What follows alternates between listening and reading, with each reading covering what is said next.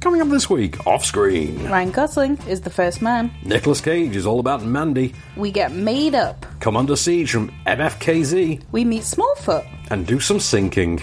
All those to come and more off screen. This is this is off screen. Off screen. Off screen. Off screen.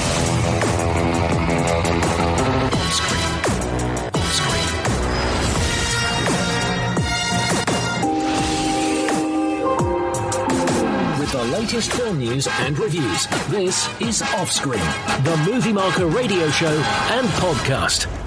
Ooh, welcome to off screen. I'm back on And I'm Kelly Needham. it. So, thank you for joining me, Miss Needham. Surprise! I know. Like the, I'm sure the masses are shocked. There's All been my fans will be pleased. blogs. There's been listicles theorising who Yeah, the new I who the new saw. villain hosts could be, and yeah, there's been some wild theories out there. I know nobody thought you could get me to come back, but no, I know. what but- am I? A martyr.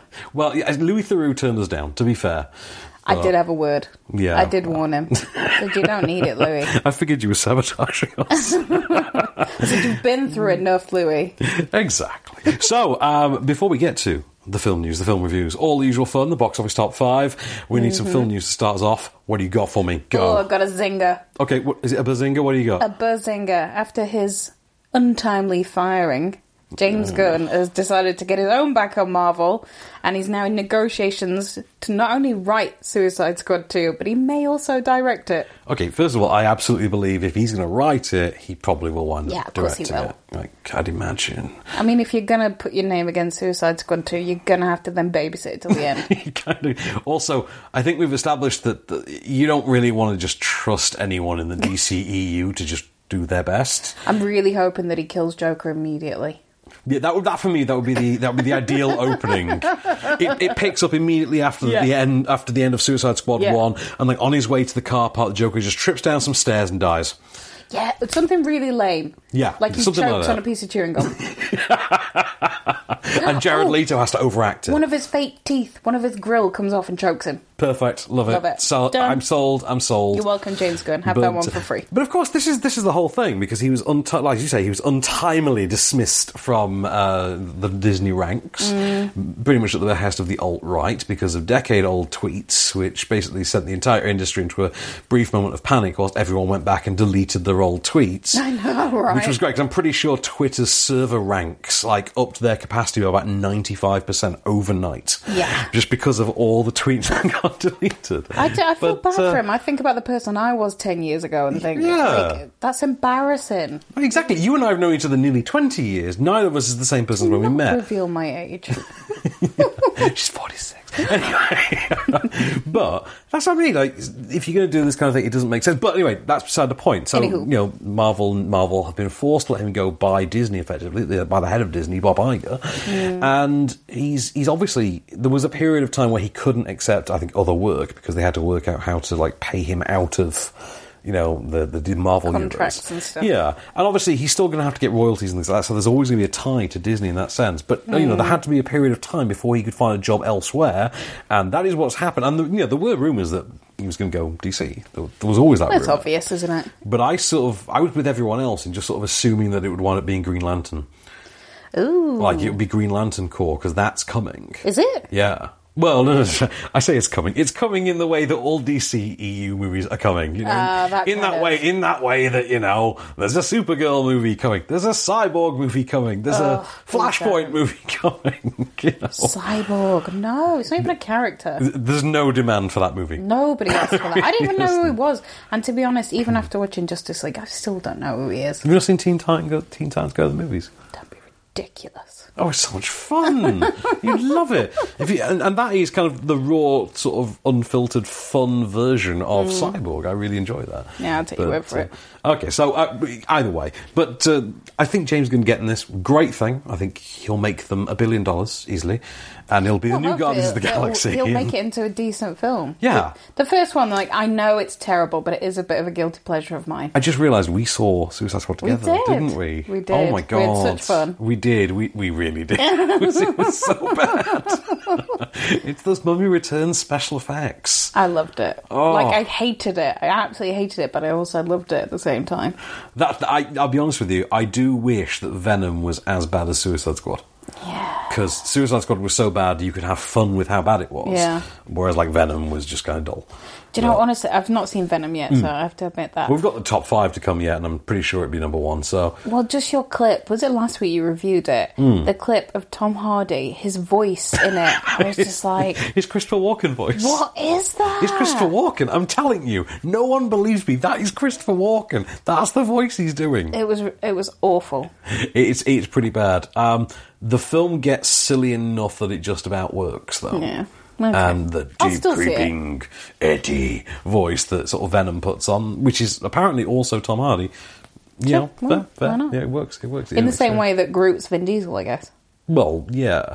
Did you know that Vin Diesel actually gets a proper script for that as well? Oh, like it, oh yeah, it's like translated into what he's actually It, it's saying. translated. It, he has the Groot translation, so he just has to So say. you can really yeah. put that emotion into the. I Well, Am exacthy, Groot. because that's that's how I think of Vin Diesel as a true thespian. Yes, he is. But, uh, he's really method. Exactly, and and I think we've all seen Riddick, and we know the height of his uh, his thespian powers And his family. and his family with a B. Where there be. So uh, we'll plug podcast edition. Yes. Mm. Um, because get this, by the way, by the time this goes out, we will finally be on Spotify. What? the deal finally came through. We are on Spotify as of this week. Say what? I know. So you, That's it's because they heard I was on it. That's what it was. It was the start of your tenure. Thought we got to kick this off somehow, make the deal happen. Tanya, this is this is Congratulations. Disney. This is Disney and Fox all over again. Well, I'm very proud of you. Well But uh, done. yeah, so Acast, iTunes, well not iTunes, Apple Podcast now. Uh, tune in, Deezer apparently is a thing, Stitch is apparently a thing. If there's a podcast platform you can find, we're on it now. Awesome. because we, we we don't exclude Spotify now. So you we, on the YouTubes? we're on the YouTube. We have audiograms that are on the YouTubes, but they're on the mo- movie marker uh, YouTubes. Well, that's cool. So yeah, so the parent company has those on this. Well done on the YouTubes. So uh, first review of the week. What have we got? So the first review. Should we go with first man? First man. Is that the first review this week? Oh, I don't know. I'm not sure. I, I can't Oh, remember. no, it's Oh, it's Mandy. Mandy. Is it What am I Mandy? okay. I talking thought about? I thought we were saving first man for last. Okay. oh, so, I see. I see what you did there. right. So Mandy is uh, the I want to say the latest film, but actually the second film from. Uh, I, I'm tr- I'm just trying to remember how to say it. Panos Cosmatos. Who? right, that's the Is that a you- character from Hercules? Right. When I first heard his name, I'll be really honest. I thought of that episode of American Dad uh, in which Steve thinks he's gone to wizard school. He's actually in a meth house, and he runs around saying "Lavate las manos" to everyone. We've all been But there. Uh, Panos Cosmatos, who directed uh, Beyond the Black Rainbow, about it feels like about ten years ago, but it might be less. Mm-hmm. Okay, so this. Is not someone. I mean, his his dad directed like Tombstone. This is a kid who has grown up in the film system. and He's one of those art, art sort of art art house. I'm an auteur type. And to be fair, he actually kind of really is. Mm-hmm. And uh, so he's made exactly two films, and it otherwise is credited solely as having worked for his dad on Tombstone which was Okay. which was 1993 when we were both children. Well, I certainly was. Exactly, I was ten. right. So when, the idea is, if he's made a film, odds are it must be up to something. And I'm very happy to say it is. So this is the story it's set in 1983 of uh, a logger played by Nicolas Cage. He obviously has some sort of traumatized sort of trauma, traumatization some sort of trauma in his past some sort of horrific backstory I think that's just and Nicholas Cage. That's just Nicolas Cage. I know, I know. But uh, in this version, he's a logger and he has a beard, though. So it's, Oh, it's different It's this Nicolas time. Cage in flannel shirt and beard, right? Yeah, yeah, got it, And got it. uh, He's a logger. I his- love that. Oh, The great love of his life, Mandy, hence the clever Mandy. title, right? I get it. Yeah, exactly. Um, is uh, she catches the eye of uh, she catches the eye of a, a local cult leader, as as you do, always who's, who's happens. played by Linus Roach, Batman's dad Obs. um, uh, who then sets his minions out. His minions, of course, being this sort of almost Iron Maiden album cover like satanic biker gang who are also cannibals and fueled entirely by LSD. And he dispatches them to go and abduct Mandy. and uh, oh, and and and uh, Red, sorry, who's played by you know Nicolas Cage, and uh, to bring them to him. Um, at which point, he then proceeds to execute Mandy in front of a restrained by barbed wire, I should say, Nicolas Cage. The result is, after this ensuing trauma, um, which would seem to be the second round of massive trauma in his life, Nicolas Cage then sets out for revenge. here is here is a clip of just that event that will set him out on that bloodthirsty quest. You and that ugly little whore. You think you're so in love? I'll show you love. Lucy?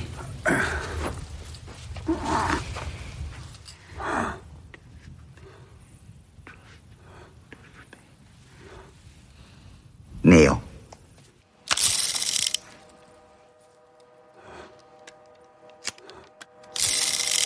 So it's really dark and really creepy. And it, the thing is, when it, but the minute it starts, you know, I think we're a little bit spoilt to you and I because we obviously we live in that couple of years post Stranger Things. So everything that can be done retro has kind of been done by Yeah. the time you get to Stranger Things. However. Even though this does immediately take you to something like Stranger Things, it is more rooted in you know, late seventies, early eighties death metal album covers. you know, things like Iron Maiden artwork and things like really rooted in that. Like if it was sort of heavy metal, like that sort of animated rock anthology thing, kind of like that, but done with people. Right. It's insane. It's it's like a fever dream cooked up by Matt Stone and Trey Parker and fueled entirely by Metallica. It's- It sounds horrifying. it really is. It's badass, but it's also, of course, you know, it's period specific, so it's very synth wave. Hmm. You know, it's very you know, heavy on the neon and the black. And uh, now, to be fair, right, most of this film is more or less silent.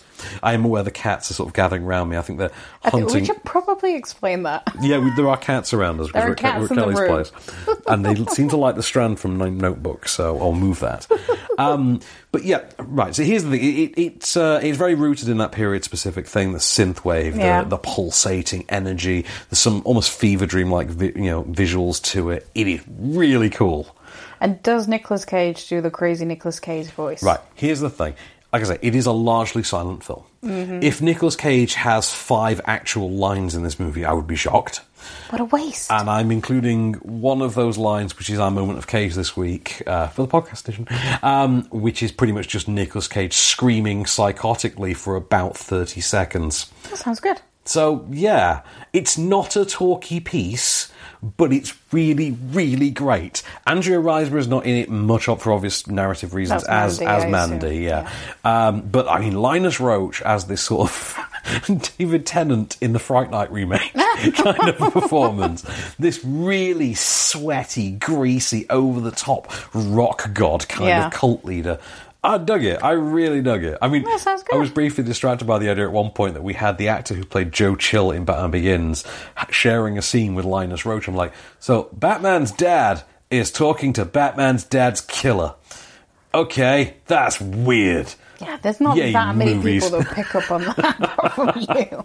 I love movies. It's nice to see. It's like when you see that meme of uh, J- uh, Joseph Gordon-Levitt and Heath Ledger at the cafeteria uh, counter in Ten Things I Hate About You. it's Ah. Batman, uh, Joker and Robin went to high school together. Yeah, it's like yeah. one of those weird moments. Like, hey, cool, yeah, I get that. but yeah, Mandy, it, there was hype. It did live up to it. It is not like a, a crowd pleaser. It- Okay. it- it's grisly and it's nasty. It's very rooted in the grindhouse, but sort of in that almost Wicker Man esque kind of style of horror as well. Like that really sort of I don't know cerebral seventies nasty horror. It's, it's kind of when Nicolas Cage does his best work, that kind of like. Yeah, if we're it kind talking of is. serious It really work, is, yeah. As opposed to his ridiculous work. Well, I figure that that's kind of what he's doing at this point. Like, for a decade, he's not actually been trolling us. He's just been throwing out curveballs in the hopes that one of them lands. Yeah. And when they do, it's basically this.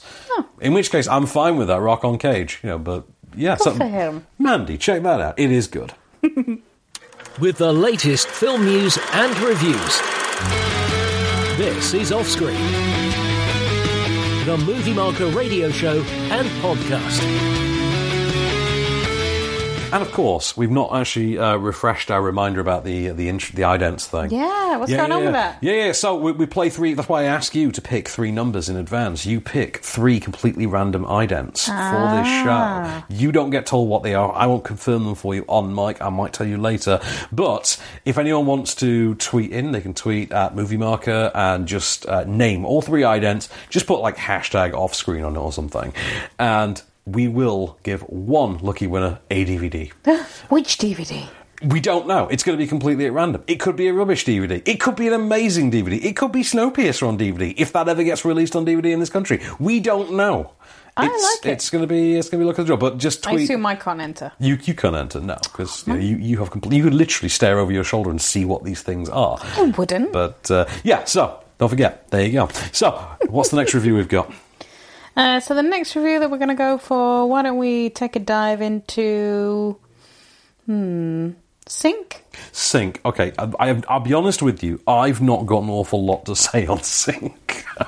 um, it is called Sync uh, because, I mean, it is a it's a British kitchen sink drama. That's that's Oh, the, I the, the thing to see. call it. So it- it's kind of a clever title, but not really. Also annoying. Yeah. Also, kind of you you couldn't be bothered to cut the title. It is an 85 minute long, made on the relatively cheap uh, British drama. But the strange thing is, it has pedigree behind it. Mm-hmm. So when you get to the end of the film, for instance, they, there's some thanks on there, and there's some producers' names on there, and one of them is Alan Rickman. What? And he's a, he's a credited producer on it, and it's also then a sort of thanks to uh, you know uh, close ones who aren't with us anymore, and Alan Rickman is among them. So Alan Rickman had a Don't hand in remind getting this us. made Okay. and I I don't really I, I can only imagine that had had he uh, you know had he lived through the production of this that he would have been involved maybe on screen but I don't- to be honest with you the caliber of the film that we're looking at is is not something that you can imagine that working with Maybe that's why. maybe. Um, Right, it is. A, it is the story of a middle-aged man who is made. he- He's unemployed. He's trying to find his way in the world, and it's it's pretty much that. That is the extent of it. It's not a great. There's a, an, an is he going to work in a criminal element kind of a plot for about ten minutes. You know, he has a son who's a, you know a bit of a tearaway. It, it's a very s- it's kind of a snapshot of a life for 24 hours. The thing is, it's it's a performance that doesn't particularly endear you. I'm trying to remember the name of the actor. It is Martin Herdman. Is it's just not a performance that particularly works for me. It always feels a bit too, just a bit too wet for what it needs to be there are some performances in there from tertiary tertiary performers, I suppose, who they try to make an impression. I think come off a bit too grandiose. They kill the kind of real world gritty kitchen sink aesthetic of it. Yeah. And ultimately, it, it does feel like you've you've sat through eighty five minutes that, to be honest, would feel subpar if it were on ITV. Ooh, eesh. Yeah. Because there's some real dross on there. Oh god, yeah, yeah. But yeah, I mean, it's not something I could really recommend. It's not something I would watch again. A brief mention, I think, for Ian Hogg, who plays uh, uh, Martin Herdman's ailing father. There's a whole element about the about him, not about him and his care, the care he's being afforded, and how it's not working out for him. And it's aside from that one performance, which seems quite an easy marker when you've got a film this wildly differing in all its performances that's a great performance, but the rest of them really aren't. I just, I'm- I'm struggling to understand the point.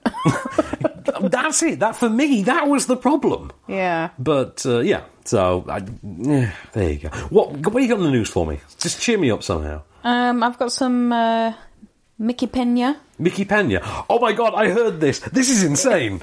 You're gonna have to tell me more about it because I Okay. don't really understand. But he's um, he's set to portray Mr. Rourke, Yep. who's from um, Fantasy Island. That's the other- Right. Okay. I, now I appreciate that. Obviously, I, I grew up in a different country from you, so I my childhood TV is a little bit different to yours. Yeah. Right. So my childhood TV is about a decade behind yours. Yes. So whereas you know you lived in the UK and you got like when you're growing up in the late Heart attack, in the eight in the, I, I mean Oh, nightmare. I mean like the Saturday afternoon Oh, okay. tea time Oh, TV. okay, okay. You know you got things like you know Lois and Clark and things like that fun stuff. Yeah. Right. Okay. We got stuff like we got the the stuff that was a decade behind that. So like Knight Rider and you know Street Hawk and things like that. And Fantasy so Island. sorry. Fantasy Island was one of them. I have a soft spot for Fantasy Island. Uh-huh. Fantasy Island was a TV series that ran, that starred Ricardo Montalban, aka Khan. Ah, Yeah. okay. Yes. Yeah, So yeah. Khan, he tasks me. Yeah, Khan. From Hell's Heart, I stab at thee, Khan.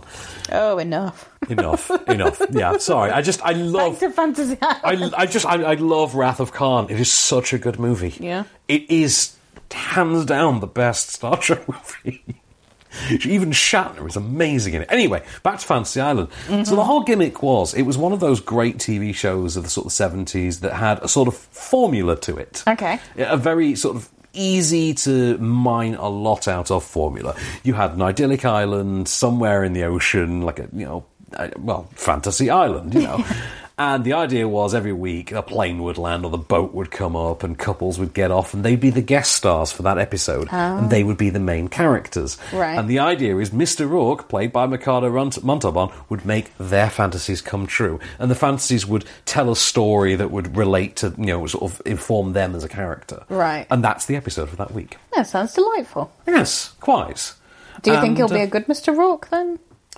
Well, I, I think he could be. I mean, I think Michael Pena could be good at anything. I, mean, Yeah, I true. Ah, say that. I watched Ant Man and the Wasp again for the first time on home I love platforms this it. week. And He is the best thing. Mm. He's so great in those Yeah. movies. Uh, I mean, so he's he's actually so great in Ant Man and the Wasp that I didn't even notice that at one point the guy threatening him is his partner on the Shield, Oh, and because he and Walton Goggins were partners Were they? on the Shield. Yeah, I'm sure I Oh. mentioned it at some point, but. Yeah, that, and I was like, I didn't even notice this. The first too time. distracted by I'm- his I'm distracted. best yeah. speaking. But also, you look at how easily Michael Pena fits into things like The Martian, for instance, and, Yeah. and End of Watch. It's like, And he was even in that god awful Wrinkle of Time film. oh no, not Wrinkling Time. But he was actually alright in it. I mean, you know. You know, it was a low bar. I mean, everyone It was, in- was a everyone low was in a bar. different movie, But he was a and fun then there was a robot. flying rhubarb. I mean, it was, it was- okay. Yeah, it was great. But yeah, so Yeah, uh, Michael there you Pena's go. going to Michael Pena's going to play the Mic- Ricardo Montalban role in. Hmm. Uh, in that's very strange. Actually, I hadn't considered that. They're both uh, Hispanic actors, so yeah. Maybe that was intentional. Someone remade. They remade uh, Fantasy Island very briefly in the late nineties, and I can't for the life of me remember who played Mister Rourke. I'm going to look that up at some point. Yeah. Okay. But it didn't last very long. Got completely cancelled. well, unfortunately, there's no release date for this Fantasy Island, so Ah, you're gonna have to wait. So is it the top top, top five next? Is that what we're on to next? I think it is. I think it is. Okay, right. Let's get that going. Number 5. it's night school. D- and- Oh, you, you said you haven't been to the, the, in the cinema lately. No, I Right, still oh. haven't seen this. Th- I this- really want to. Yeah, this strikes me as something you'd enjoy. I think you'd Yeah. enjoy it on the same level Cal- as Calvin and I did, which was I'll go in, I'll laugh for like 105 minutes, and then I'll forget about it. I'll forget about it on the way home. And when someone says on Monday, "What'd you do at the weekend?" I don't know. I saw that Kevin Hart movie. It was all right.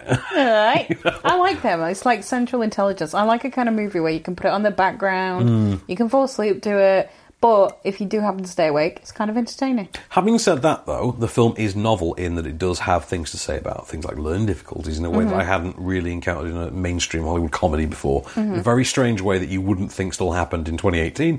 But there you go. Um, I There's a do. lot of things happening in 2018 you wouldn't think. exactly, to be fair. Um, so, has anybody tweeted us? they have indeed. Uh, Mary Gonzalez, so at Mary Gonza24, oh, excuse me. Uh, she says, saw hashtag night school tonight, laughed through the whole thing. Great movie. Hashtag Kevin Hart, hashtag Tiffany Haddish. Number 4. The house with a clock in its walls. I really liked this. I, I'm not going to lie, I really did like this. And I think because when you put Jack Black in a sort of supernaturally horror movie, I immediately go to a Goosebumps place in my head. Yeah. And I love Goosebumps. And Goosebumps 2 is out like in, in a week's time. Next week. And I, I can't wait to see it. Is he in it? Um, this is the thing. Apparently, it was meant to be a surprise that he is in, it, and then they put it in one of their TV spots. Oh. But it's meant to be a, a sort of surprise that he's in it. Surprise. Yeah, I mean, I kind of know. I know that the play action, the action is set in R.L. Stein's hometown. Right. So yeah. Anyway, um, House of the Besides the Crocodile point, House of the Clock War is very fun, and it has Jack Black in full Goosebumps mode, and it has Kate Blanchett in almost Hella mode. Excellent. Yeah, and it has just this fun, almost fantastic beasty, but actually enjoyable sort of a you know fantasy fun element. There's a little bit of Amblin in there. There's a great garden sequence, loads of magic that kind of I'll be honest, I thought was absolutely stunning. Had a great time with it. I, would be honest, I would watch this again when it comes out on home platforms. I'm sure I will. Or now TV, whatever Excellent. it is. So, has anybody tweeted? Um, do they agree with me? Disagree with me? Whatever. Uh, Mitchell O'Brien has something to say at OB Homie. Does he now? He does. He says hashtag House of the Clock because he's too cool to do the whole No, thing. that is the official hashtag. That actually is. Well, go fool me. Hashtag House of the Clock. You made a scary movie for October and then marketed it like it was a Harry Potter movie or something. At Eli Roth, I dig what you were going for. I do as well. to be There you fair. go. Number three. I was expecting some sort of music accompaniment there, but um, sorry about that. A Star is Born. Oh, do you know what? We we really should, but I've just been very busy this week. Um, like, Lazy. A Star Is Born. I, I against all odds, I thought was tremendous. Yeah. I really did, and I'm. j- I, It's not nauseating because it kind of looks nauseating. It looked like that's it. It looks nauseating, doesn't it? It looks like pa- Yeah. you watch that trailer and you think, "Pass me the bucket." Yes. Good lord. Right. There's also the fact that it's a remake of A Star Is Born. Nobody cares about the idea of a Remake remake of A Star Is 24. Born. You know, yeah, it's, you know exactly like that. It's like, well, there's like what any other version of this. Like, all right, we skip the '90s once, and then Mm-hmm. the there's the, best fact, one ever was Glitter, let's be honest. My favourite version was Begin Again, actually. But- I knew you'd say that. yeah, I love beginning. You Anyway, love but it. there's also the fact as well that it was so praised. I Mm. think coming up to getting shown in the UK to critics, that he'd Mm. been in so many festivals. and There were so many glowing reviews. This is going to be the Oscar thing this year, and oh my god, star-making turn for you know someone who's already a star, Yeah. and career best for Bradley Cooper. And you sort of think, oh, good lord, this is going to be terrible, isn't it? Yeah. This is this this is going to be one of those where it's it's just boring, and I come out of it questioning whether I want to be a film critic anymore. I think also Lady Um, Gaga is she's so pretentious. No, no, that's the thing, right? Again, I had exactly that's my opinion pre A Star Is Born. Yeah. Right, I go in, I sit in the movie, and uh, from the literally the minute she appears, Yeah. the second she turns up on screen, immediately everything you think about Lady Gaga, you just forget. You, well, not that you forget. You still got it, but you don't Hmm. attribute it to that person. That person on screen, whole different. Like she just oozes a completely different persona. She's Alright. terrific in it. Bradley Cooper, I, I, I've got to say, he's he's tremendous, and I, I hate myself for having to say that. Why? He's great. No, I, I just love him. there's something about Bradley Cooper that I just don't get, and I think it's the fact that he was trolling us for a decade before he figured out that he was a brilliant actor. Uh, trying to do the com the comedy. Yeah. It's when Will Tippin from Alias stars in Kitchen Confidential and then leads the Hangover trilogy that I start to question whether or not this is someone who's a serious actor. And then, of course, he turns out to be an absolutely brilliant actor, and I'm convinced he was just goofing off in his 20s or something. Yeah. But in fairness, I'm a big Alias fan, so and I like Kitchen Confidential, which, if you've never seen it, is a fictionalized account of the life of Anthony Bourdain, starring Bradley Cooper. Well, thank you. There you go. It's- it- You'll enjoy it, actually. It's it's not half bad. Sure, all Anyway, so Star is Born. I I really went with it. I was moved by it. I was moved to literal tears by Aw. it. Um, I loved the music. There is a snap cut in this movie that will absolutely destroy you to your core, and I defy anyone to live through that and not feel something. Um, Challenge accepted. it's it's really really great. Mm-hmm. So I take it there's a tweet that probably agrees with me. I don't know. Shall we see? Let's see. so Misty Blevins, I love this uh, Twitter handle. Her Twitter handle is at Mocha Misty. Nice. I want to mock a Oh, Misty. Uh, she says, I just saw hashtag A Star Is Born and I cried the whole way home and even got lost and missed the street I turn on. I immediately downloaded the soundtrack. Ali and Jack's connection was so beautiful. Number two. Johnny English. I didn't even see it, man. I really didn't. I, I Is didn't that get, serious? I didn't get to see this. Right. Is that okay. a thing? Here's my thing. Here's my thing. Right. Where the hell was the demand for a Johnny English three? There was a Johnny English too? Be- Exactly. This is the thing. What- It's one of those that has clearly sold very, very well overseas. Like this is this is sold in international territory because obviously so much of the humour is Rowan Atkinson being all physical, isn't it? You know, so you can kind of dub that into any language, and the physical comedy ultimately becomes still the selling point. But we are in 2018. Yeah, but you know, it's, it is what it is. Mm. Rowan Atkinson is recognised around the world and has been for like forty years now as just an icon of As a British goober. comedy. It's just this. He is British comedy. It's like you go to the Middle East and show anyone a picture of Rowan Atkinson, they'll immediately say Mr. Bean. Yeah, but we've already discussed they're 10 years behind. well, yes, exactly. Apparently, it's about four now. I'm told. oh, yeah, they had that quick catch up period, didn't they, in the 90s? There's like half of the 90s that don't exist There's in the half Middle East. of the 90s that don't exist, specifically in the state of Kuwait. That half of the 90s don't exist because of a leap in technology. It's very There you true. go. But oh no, sorry, no, it was Egypt. Egypt, not Oh, Kuwait. Not okay. Kuwait. It was Egypt, where uh, I think it's from about 1989.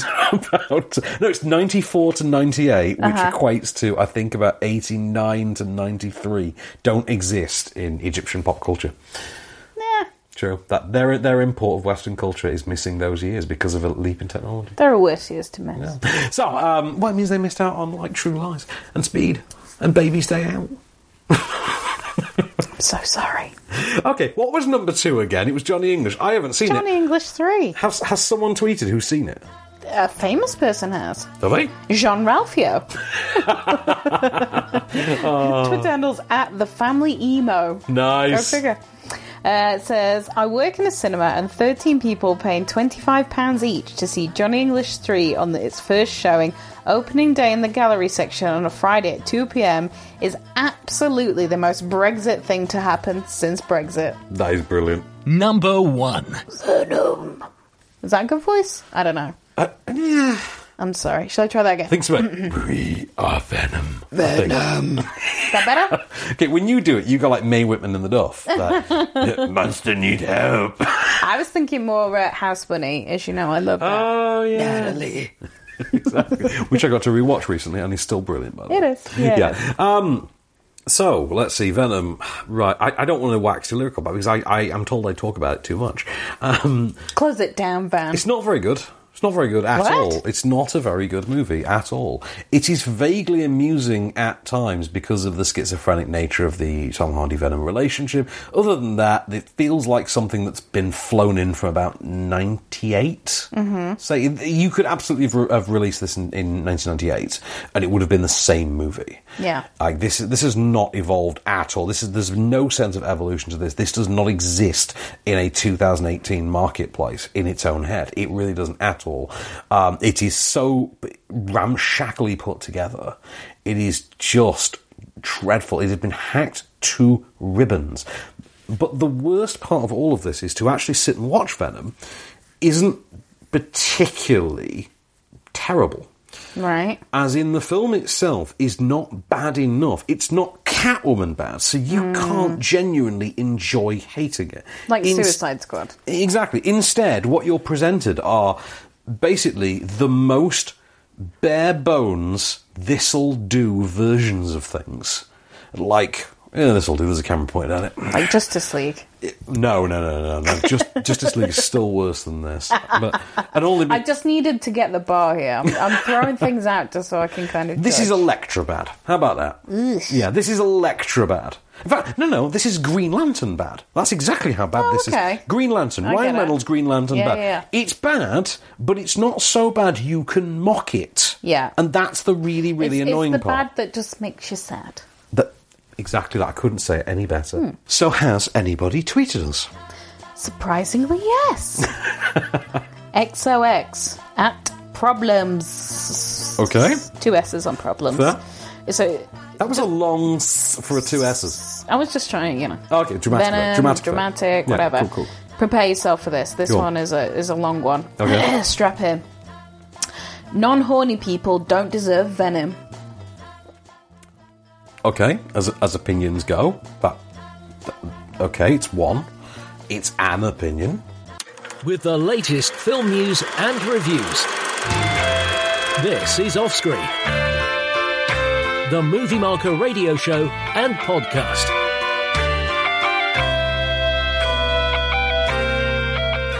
Huh. That was lovely. Yes, that is, uh, of course, one of the idents you have randomly selected. Don't forget, tweet at Movie Marker, name all three of our ident themes, uh, put hashtag offscreen on there, and uh, win a DVD. Can't promise it's a good one. Can't promise it's anything to do with the idents that you will have identified, but uh, it, it'll it'll be a film on a disc. I enjoy that. Um, do it's you? the kind of thing as well that when you get it, you can either pick, I'm going to give this someone I hate for Christmas, or I'm going to give it someone I like. And I like that. Yeah, But to be fair, I usually give you like the DVDs Yeah, for I get Christmas that. I, Yeah, they yeah. Mm-hmm. hate. I know. But, but I'm and- aware. Yeah, that, uh, that's why you have. I to have two copies of Suicide I was Squad just in going the to say, you actually have two copies of Suicide Squad. Okay, so what we're reviewing next. We're gonna, we're gonna review. I'm just realizing how often I've mentioned Suicide Squad in this podcast. It's a big thing I this week. apologize. Yeah. Uh, MFKZ. Oh my god, MFKZ. Okay, right. I really want to sing that in like the American kind of MFKZ. Oh, right, okay. Is that right? No. MFKZ is not actually its title. MFKZ is a title it has been assigned for the UK. Now, I'm not going to read this title out on air for obvious reasons, but I'm going to show you on my phone screen so you can see exactly the issue I'm having. Yeah, I, you don't want to. Yeah. Okay, so this is based on apparently a series of comic books from a couple of years ago. Right. It's um, it's the story of Angelino, aka Lino who's How a did they come up with it? yeah, who seems to exist in a world of anthropomorphic human beings, but he himself is a s- just regular regular shaped Okay, human okay. beings. He, however, is a sort of a, a, a comic book looking figure who's about half the size, very large, enormous head. Uh, sort Oh, of he's s- cute. Almost Spider-Man. There is something kind of cute about it, but as you can see from the image I'm showing you, what they've done is they've incorporated the big selling point is the artwork of its comic source. Yeah. So it's very it's a fusion of an almost uh, training day ghetto style LA, like a South Central gangland Hmm. Right. style aesthetic, but fused with anime, fused with you know, or fused with the with comics of of. Um, of Eastern origin, Yeah. and specifically uh, Japanese influence as well. Mm-hmm. And the result is, to be honest with you, really great to look at. It's really, really great. However, the film is not very, very good to sit through. Oh, man. And it's got it's got a mental cast. Like when you like, I'm going to read out some names to you. This Mm. this is insane. And bear in mind, I'm reading this off my IMDb, so it's entirely possible they haven't put the dub uh, voice in this. No, they have. I don't think they have. Okay, it's right down the bottom of the list, isn't it? Okay, right. So Michael Chiklis, Oh, Vic Mackey from The Shield, he's in the this. big bald guy. Exactly. The thing. the thing, exactly. Giancarlo Esposito. Who's that? Gus Fring from Breaking Bad. Ah. I think he's the actual he's the he's the villain of the piece.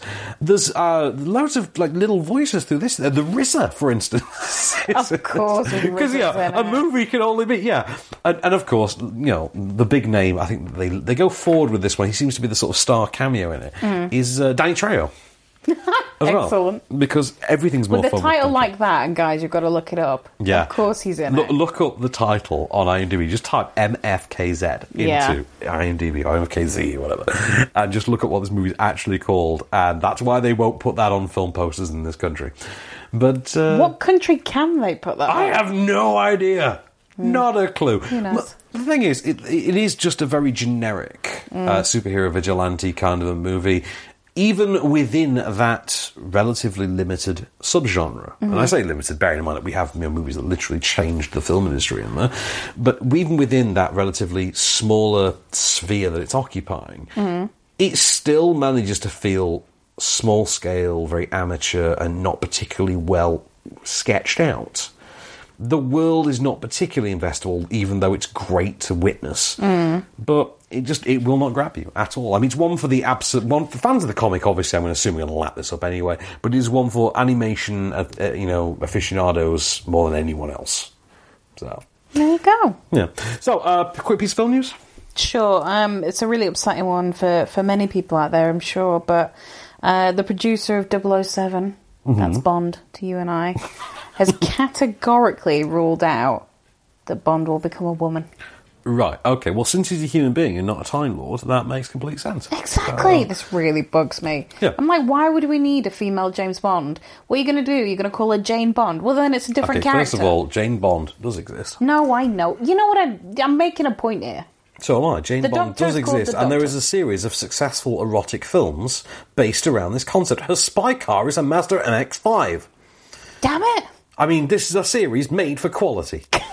anyway, You know what I mean? Like the Doctor's the Doctor Yeah, and yeah, he's yeah. a Time Lord aware. But- James yeah. Bond is a man. Like leave it. It's cool. Yeah, th- I like you know you can make the you can make the case for changing the race of a character. and all that, I get that. Yeah, once I you mean, that start, doesn't matter. once you start flipping the gender of a regular everyday human character That doesn't need. within an ongoing series Yeah. where it's not its own thing, then it becomes a different thing. Like, yeah, I mean there are people who flipped over out it. and people who flipped out when they heard about Ruby Rose being Batwoman, and they thought they Oh, were, they right. thought they gender flipped Batman. They just didn't know that a Batwoman existed. Have they never seen Batman and Robin? And that's Batgirl actually. Ah, same. That's diff. Batgirl, different character. Same difference. Batgirl and Batwoman are different different characters. Both have nipples on their batsuits. I'm sure. Well, I mean, according to animated lore now, uh, Batgirl is the only one he's had sex with. So there you go. Ah, Yeah, in a animated tale that doesn't make any sense. Okay, so let's Moving talk on. about uh, let's talk about a Channing Tatum movie. Chantate. Chantate, only this is less Chantatum and more Ah, Chantate R. I really thought you were going to say Chantatos. Quite right. Did you see Storks? Uh, was it last year? Yes, did I you ever get did. to see it? Right. What did you think of Storks? I thought it was really dull. Really? Okay. Yeah. Was it by any chance because it was needlessly convoluted and there was a whole world building thing that didn't make any sense that you had to get through in five minutes flat to then go on an adventure that really didn't need it in the first place? Yeah, that's Oh. precisely it. Well, welcome to Smallfoot because that's kind of the same thing Oh, from the man. same studio and built to the same caliber, same caliber of animation, same caliber of cast. Here you've got a cast that includes Channing Tatum, a Channing cast that includes Tatum. Zendaya, and of course, for me personally, uh, I mean, one of my favourite points in anything, Danny DeVito. I love your work. Um, oh my god, it's Danny DeVito. Right, so this is the story of Migo, who is a Yeti. Uh, who lives up in the mountains with his in his village his, his small community of Yeti, even though they're called Yetis at some point. Yeti would still be the plural, but never mind. Um, right, Dot dot dot movie. and the Yeti have this uh, this sort of fundamental belief they are alone in the universe. They exist on a floating island in the sky. There is nothing beneath them. Uh-huh. Right. This it's this uh, is something to do with some sort of mythology they have about banging gongs, Oriental gongs that they have on there, and there is a societal idea of never questioning any of the mythology, never questioning any of the history, and of course, Migo voiced by Channing Tatum, who really wants to grow up and follow in his father's footsteps and become the next gong ringer, spots what appears to be a Smallfoot. so, like a Bigfoot, but for Yetis. Right? Do you get it? Do you get that's Oh, that's the stuff. Right. It took me twenty minutes of this movie to work that out. Right? Are you being serious? No, no. Humans have Bigfoot. Yeah. So what would Bigfoot have? Even A though Smallfoot. it's a small foot, exactly same thing. Right? He he gets separated from uh, he and his his group of smallfoot believers. right? Because get yeah, we're going topical with this. Uh, get isolated. They encounter a smallfoot. They have to bring the smallfoot back to the tribe and prove that all of their mythology is nonsense. By the way, did I mention the smallfoot? Who happens to be a sort of investigative journalist slash YouTube vlogger? oh, how modern. right, investigates cases of the unexplained, is working in a struggling relationship with his uh, his parents' studio, needs his Mm-hmm. next big hit, and is voiced by James Corden. Here is a clip. There should be enough rope. Should be. We don't know exactly how far down it is. It's also all the rope we have. Okay, if we're gonna do this, we gotta do it fast. Wongi, tell him the plan. Oh boy. Listen up. Pool wants to go lower. Twice to stay put. Three times to come up. Uh. Four pulls means you've reached the bottom, and it's safe for us to come down. Wait, what, what was the second one? Look, it doesn't really matter. Your safe word is mystical creature. That's more of a phrase, really? Misty, you out here? Uh-oh.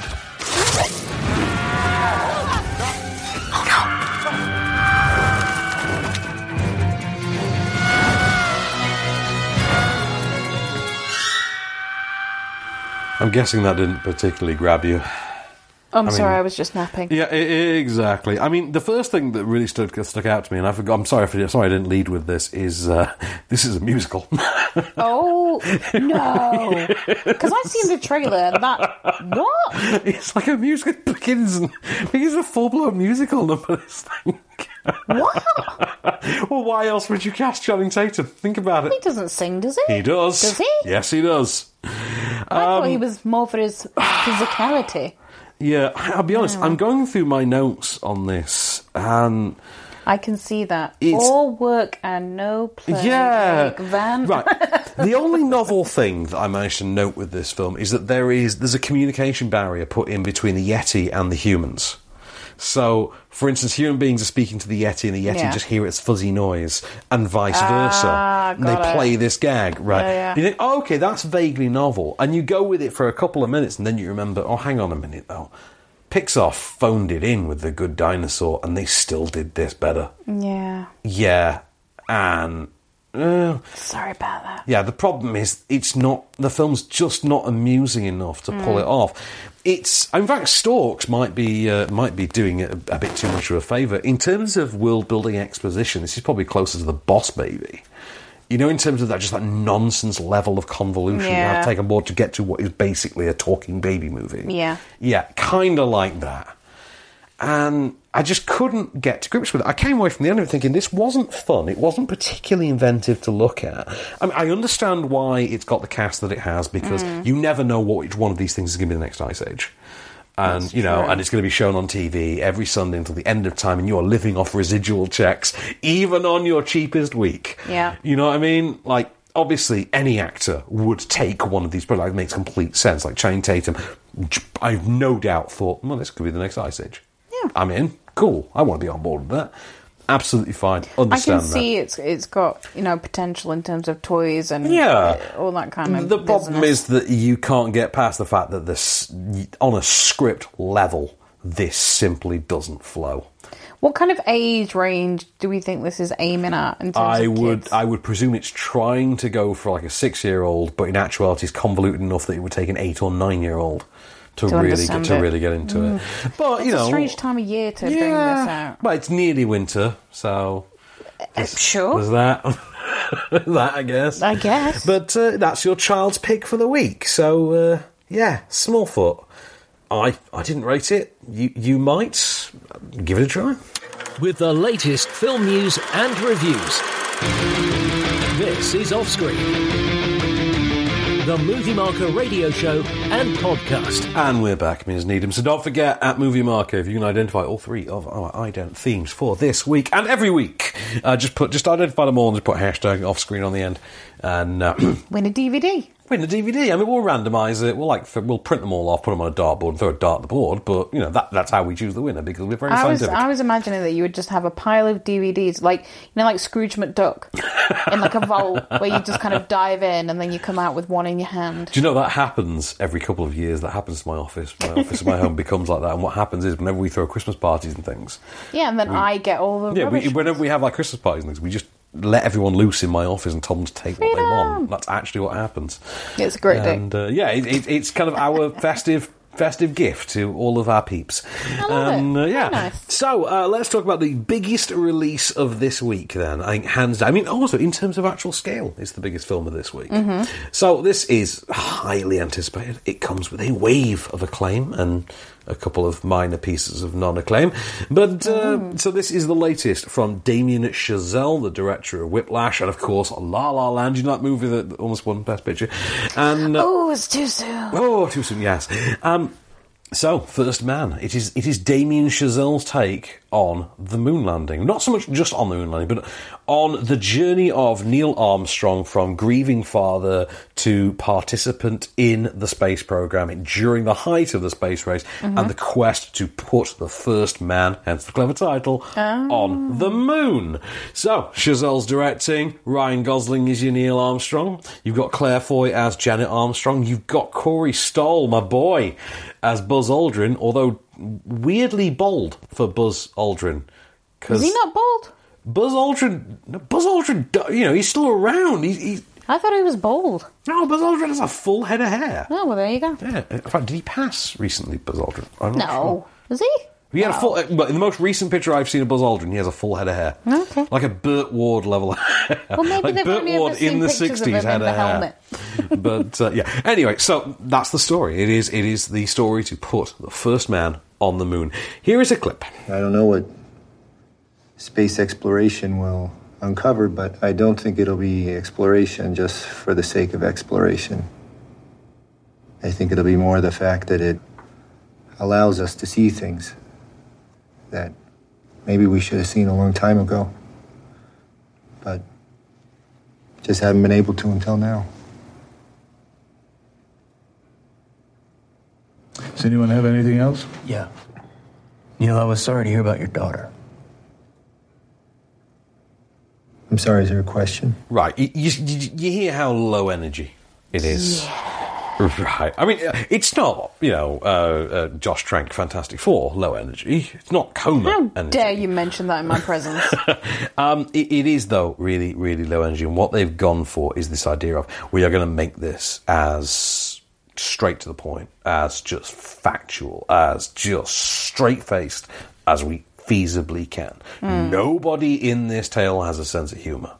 That's Wow. not happening. Although that's not strictly true because Corey Stoll, who incidentally is the most fun you can have in this movie with his like 12 lines of dialogue, yeah, he, he vaguely has a sense of humor, but that's only because he's choosing, he's seemingly cast and, you know, uh, tasked with uh, playing Buzz Aldrin as this, c- well, kind of an a hole, actually. I mean, Corey Stoll can absolutely pull it off because he's absolutely brilliant. Um, and Ryan Gosling can pull off, you know, pretty much every aspect of the character. The only problem is the script, the writing of it, simply don't afford any of the characters depicted therein to really be in any way particularly investable or or interesting. Well, no, interesting is not the wrong, not not the right word because obviously they are interesting. You Yeah. know, it's Neil and Janet Armstrong. Claire Foy, for instance, in this movie, amounts to nothing more than a pasty face and a quivering lip. Ooh. Yeah, and and I say that as someone I really I really enjoyed her performance in Unsane. Is it Unsane? Unsane, Uh, Unsane. yeah. A couple of months ago, I've never seen The Crown. I, I don't particularly know Claire Foy as an actress, and it I, I did I, I did sit through Unsane thinking, okay, this is this is an interesting actress.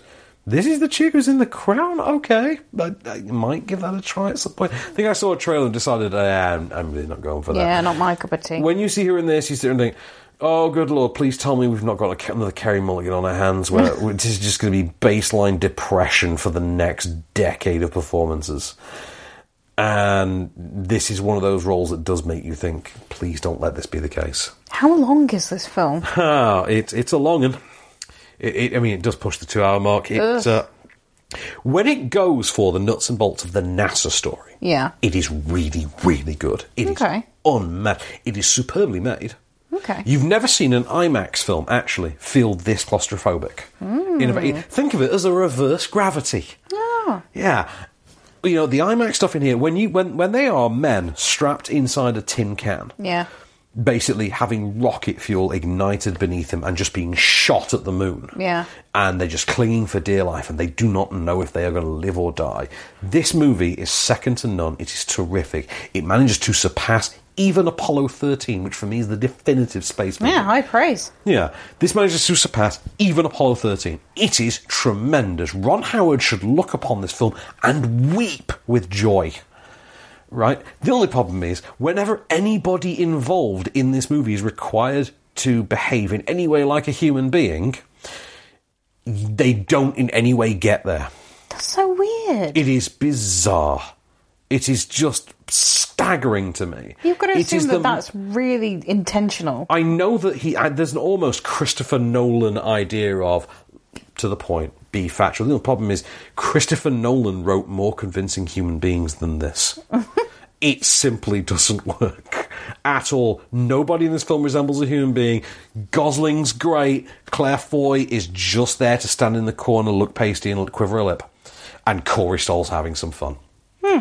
That's it. Is it going to win Oscars? Probably. Probably. I mean, I- I- if anything, this will get technical achievements. Absolutely, this will get technical because technically, it is a fantastic film, Sure. and as a procedural film, as a procedural drama, it is a genuinely terrific film. So, what kind of movie goer is going to enjoy this then? Really, really dull people, or just NASA nerds. NASA nerds. I mean, I'm like, and I, there's thousands of them out there. There Well, there are. probably You, you to be say fair. that. You say There that. probably are. My my friend Nigel, who runs the the Kersal in Sheffield, he runs those uh, something astronomical evenings. There you go, shout and out to in Nigel. fact, he brought uh, I think it was Gene Coon to uh, to Sheffield, the last man to walk on the moon. He brought him to Sheffield script for a so screening. you say we all know it was behind a curtain in a TV studio. People keep because asking, The by flags the way. don't move. People satirically ask on like Facebook, who plays Kubrick then? and I, I've always replied with Raid Sabagia. And if anyone gets that joke, good for you. But uh, yeah, No one ever gets your jokes. no, no one ever gets like a Raid Sabagia reference. What's wrong with this world? But- or Keith Sarabashka, also a great actor, and starred in the Dark Knight, Christopher Nolan movie. So there we go, full circle. So film of the week. Um, well, Come on then, hit us with it. Right, film of the week. I'm giving it to Mandy. Mandy's bonkers. I loved it. And also, do you know what I didn't mention when we reviewed Mandy? What? Right, is that there is there is there's like an animated marketing mascot in the movie. Is that? Yeah. Uh, like an I'll buy that for a dollar kind of a character. You know in, in Ah, Robocop how they okay. have I'll buy that for a dollar. kind Yeah, of like yeah. a marketing character like that. That character is created by ca- none other than Casper Kelly. Oh, Right. Casper Kelly, of course, is the creator of this masterpiece. Too many cooks. Too many cooks. Too many cooks. Too many cooks. Yeah, exactly. and I'm sorry, but I'll, I'll watch Casper Kelly forever. Like any of his work, put it in front of me, I will give it any time of day because Too Many Cooks is amazing. So, um, yeah, Mandy, absolutely brilliant let's movie. all go see it. Yeah, go and see it. It is a terrific Nicolas Cage movie. Although it's not a crowd pleaser, so expect something really nasty, very late 70s, early 80s, something like that. Just expect an just an Iron Maiden album Something cover. really nasty late eighties. Sounds like you. It's got a chainsaw fight in it. Oh, I'm in then. I mean, it's just got a tiger in it for no reason. The tiger doesn't do anything. Tiger, chainsaw, Nicolas Cage. What Exactly. more could anybody A- want? and big axe. And a big really, re- really, really big double-ended axe. And cannibals. And cannibals. LSD cannibals. LSD. So, I like yeah. it. I'm in. So yeah, so go see Mandy. Mandy is fun. Uh, so next week we'll see what we got next week. Um, oh, Goosebumps two is next week. Of course. Uh, was it Haunted Halloween? Something I think it's like that. Um, I'm looking forward to that. That could be. It could be all right. Could be fun. To be honest, I think it's going to be lame. But, you know, Eh, Well, yeah, because of exactly. the first one, we'll all give it a shot. And well, very rare we get a documentary sequel. Mhm. So uh, Oh. yeah, next week we have the sequel to Fahrenheit 9/11. Next week, Which the is appropriately called? titled Fahrenheit 11/9. You're joking me. Not even kidding. That is actually out next week. Okay. Gerard Butler and Gary Oldman will team up for the submarine thriller Hunter Killer next Ugh. week. Not not a fan of a submarine thriller. Or sweaty men in a steel tube doesn't do it for you. No. No. You ever No. see that one with Bon Jovi in it? U five seven one in which the Yeah. Americans uh, solved World War Two in the Enigma Code? Yeah. Yeah, yeah. Funny story. Um, after coming to this back into this country for the first time in six months, that was the first movie I went and saw. I'm sorry. I followed that up with the uh, Melissa Joan Hart comedy Drive Me Crazy. It was a better movie. uh, let's see. Next week, we've also got Science Fair. We've also got the acclaimed Dogman next week. Dogman? Dogman. It's, it, it got, it got buzzy reviews from, I think, Locarno or Venice. Okay. We've got the rap battle movie Versus next week. That sounds amazing. Yeah. We've got an evening with Beverly Loughlin. My favourite. I don't Beverly Loughlin. or uh, Flynn of the Arkansas Lens? I don't know. Um, Obviously. and last but certainly by no means least, it's the night he comes home again. Halloween is next week. Whoop whoop. I've seen it. I can't wait to talk to you about it. It's going to be awesome. All those to come and more next week off screen. In the meanwhile, this has been a Candy Store production for Movie Marker. I've been Van Connor, I've been Kelly Needham. and we shall return. Just show me the way to get out of here, and I'll be on my way. You've been listening to Offscreen. For more movie news, reviews, and more, visit moviemarker.co.uk. Okay, everybody, that's a wrap. Podcast extras. Podcast extras, Ms. Nita. Oh, you guys asked me why would they make a live action? What was it? Lilo and Stitch. Lilo and Stitch. Um, I don't remember Lilo and Stitch. I, I'm- Me neither. Did, I would have thought you it was more like sort of targeted at you than me, actually. It probably is, but no. Uh, no, it's it's the blue alien. Is it blue alien? The Hawaiian Yeah. girl. Yeah. Something like that? I don't Yeah. know. I, I don't know if they were making it live action. I don't know if that's going to be for actual cinemas or if that's for this newfangled Disney Play service or whatever Yeah. it is. Or no, this one that Lady and the Tramp is going for. Yeah, disappointed. Although that Yeah. means that I just need a new subscription. Well, I mean, I mean, at the rate we're dumping six quid a month, it uh, yeah, it's- what's one more? Eh? Yeah. Chuck them in. But apparently, this is the thing. There was a, there was a survey done uh, recently, actually, about streaming services, Mm. and apparently, the maximum number that most average households will sort of psychologically go for Yeah. is three.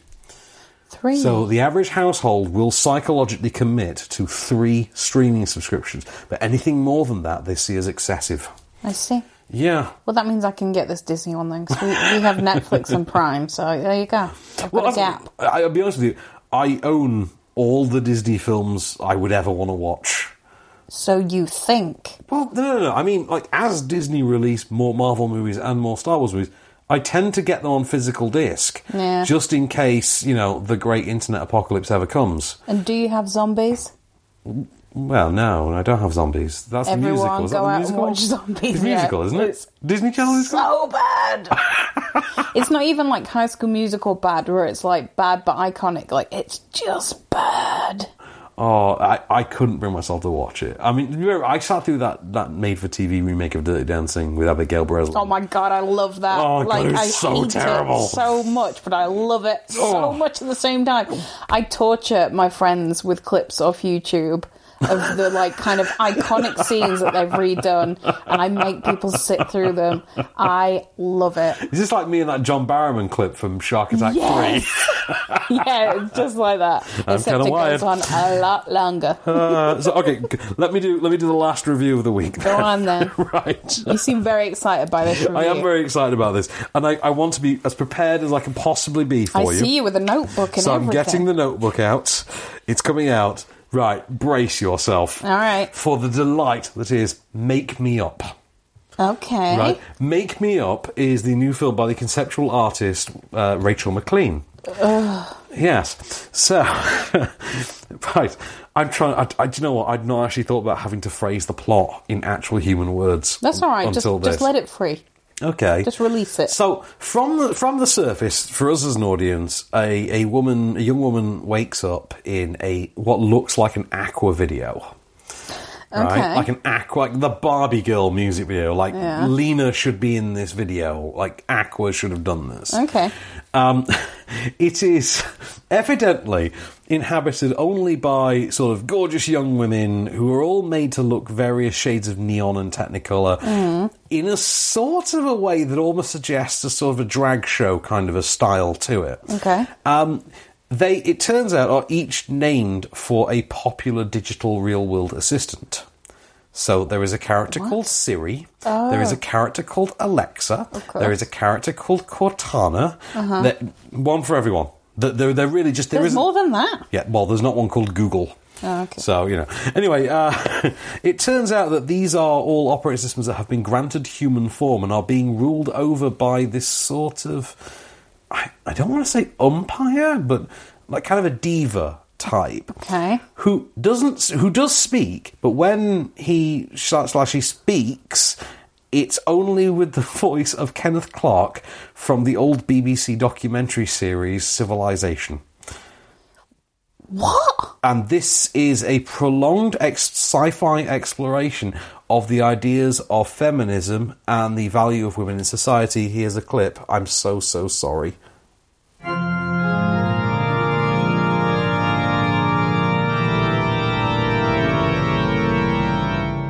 Looking at those great works of Western man, and remembering all that he's achieved in philosophy, poetry, science, lawmaking, it does seem hard to believe that European civilization can ever vanish.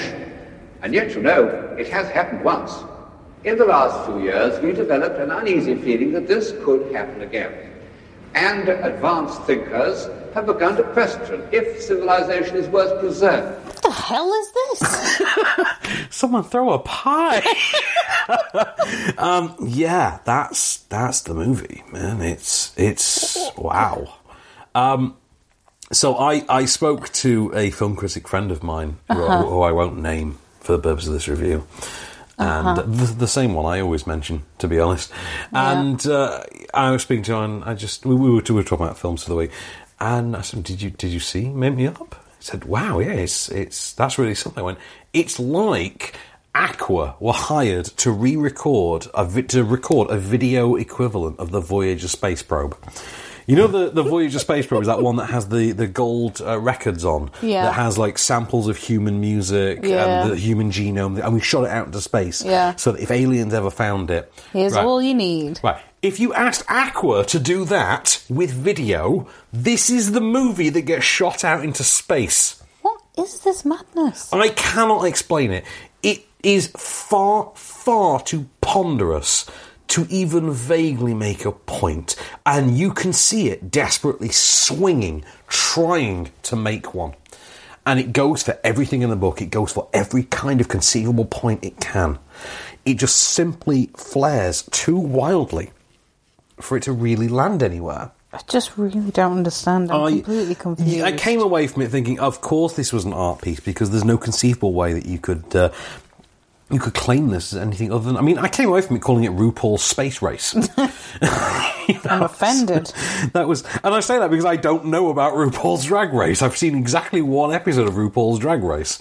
It's it's not something I I, I, I really get on board with. But um, the problem is, at one point, this film stops itself dead Mm. right? To then just drop itself into a 15 minute long, sustained, straight to camera lecture on feminism from, you know, cutting between different characters. Literally a two camera lecture to you as the audience. About on subject uh, on the subject of feminism. And you're thinking, Okay, this is the kind of thing you don't want to put in front of idiots.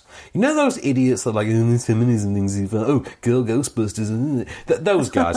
Do not in any douches. way put this in front of any of those people because I swear to God, we will never hear the end of it.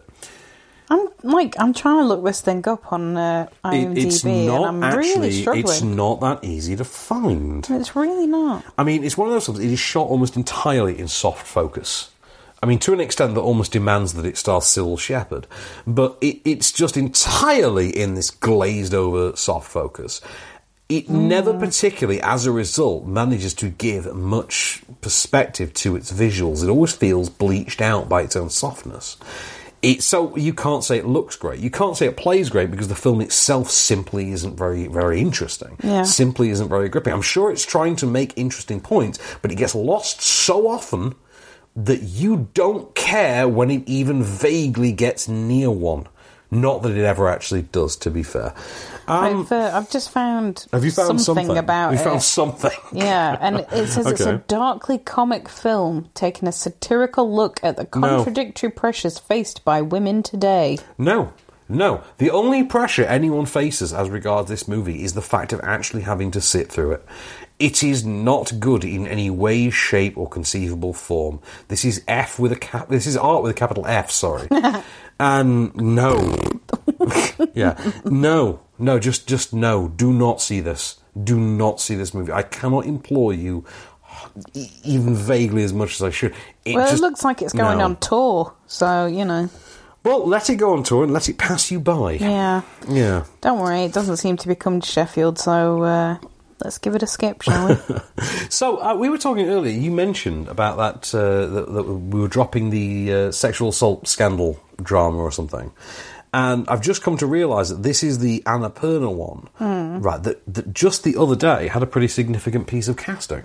Go on. Right. So the idea is Annapurna, who they're a, a pretty decent mid-level distributor, um, decent mid-level production I company. guess They've so, done yeah. Some some pretty decent novels, not immediately leap to mind, admittedly, but uh, they were doing this drama. It was going to star John Lithgow Yeah. Ah. as Roger Ailes, you know, head of Fox News. Not exactly the squeakiest of cleanest of men. What are you trying to say? I know. Imagine that Fox News. imagine that. Seriously, if you listen to Fox News and this show, just don't just don't combine the two.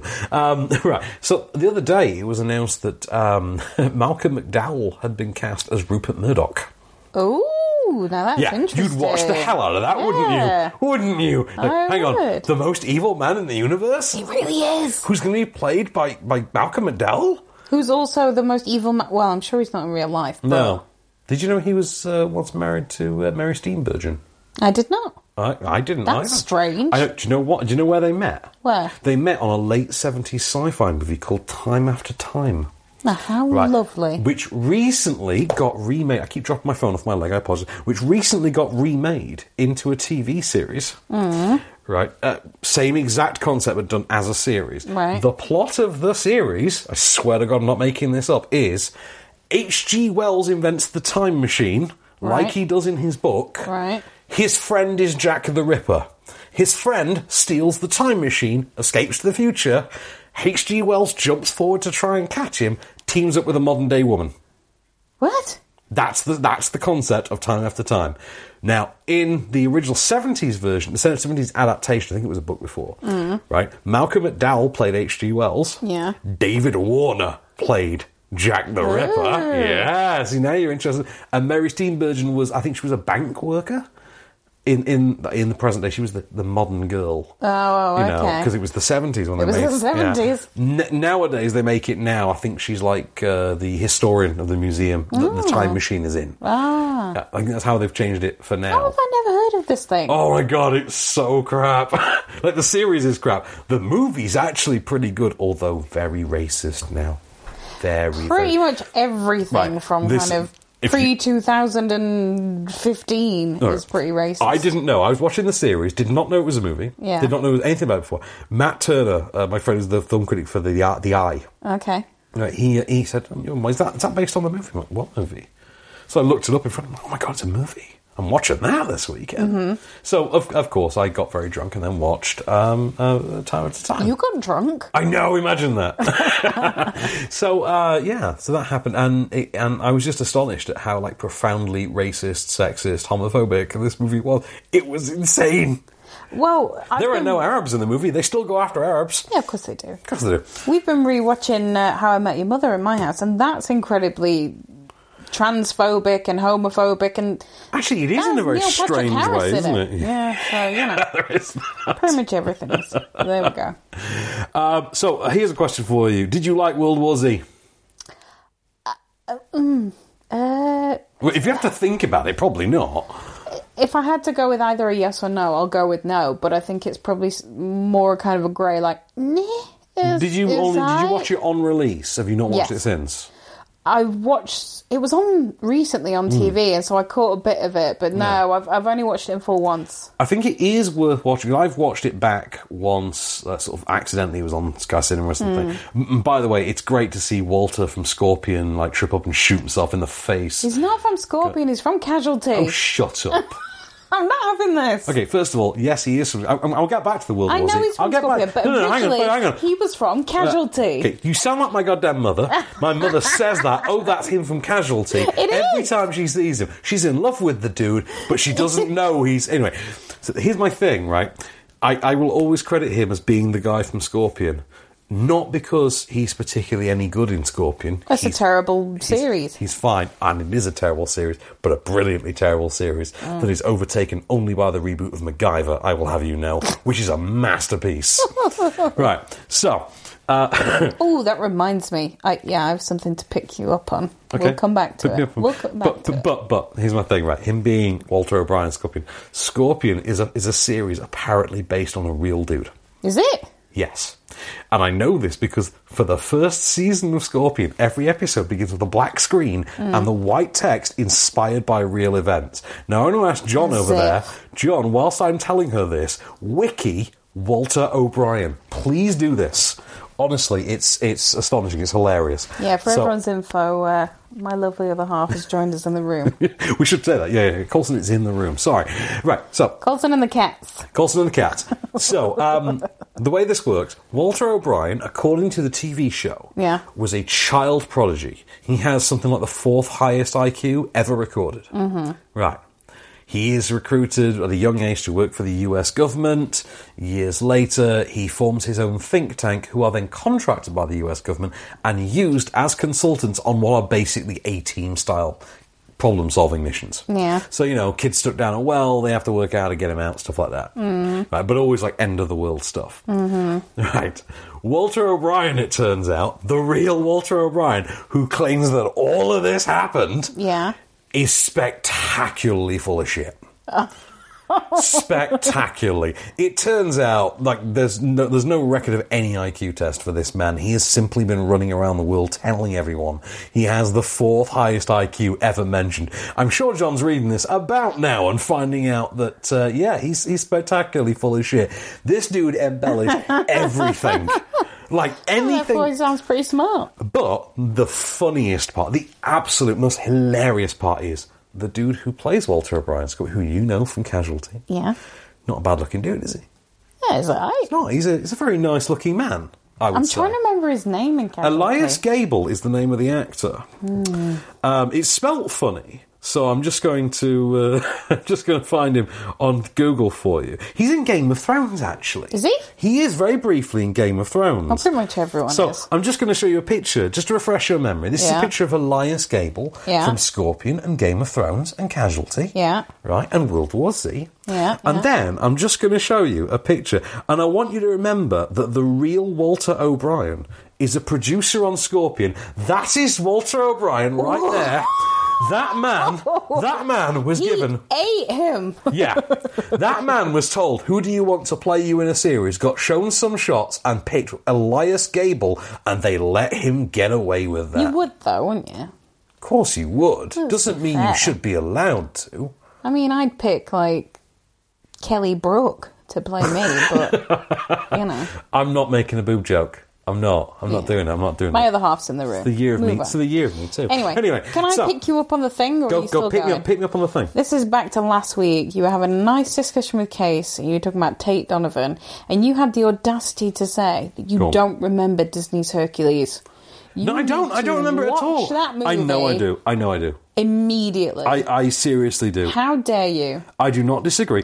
Oh, sorry. Hugely underrated. I've just realised the reason we were talking about World War Z is because Oh, yeah. David Finch is going to direct the sequel. Oh, well, this there has we been go. rumored. That was the that yeah. was the news. This has Sorry. been rumored for years.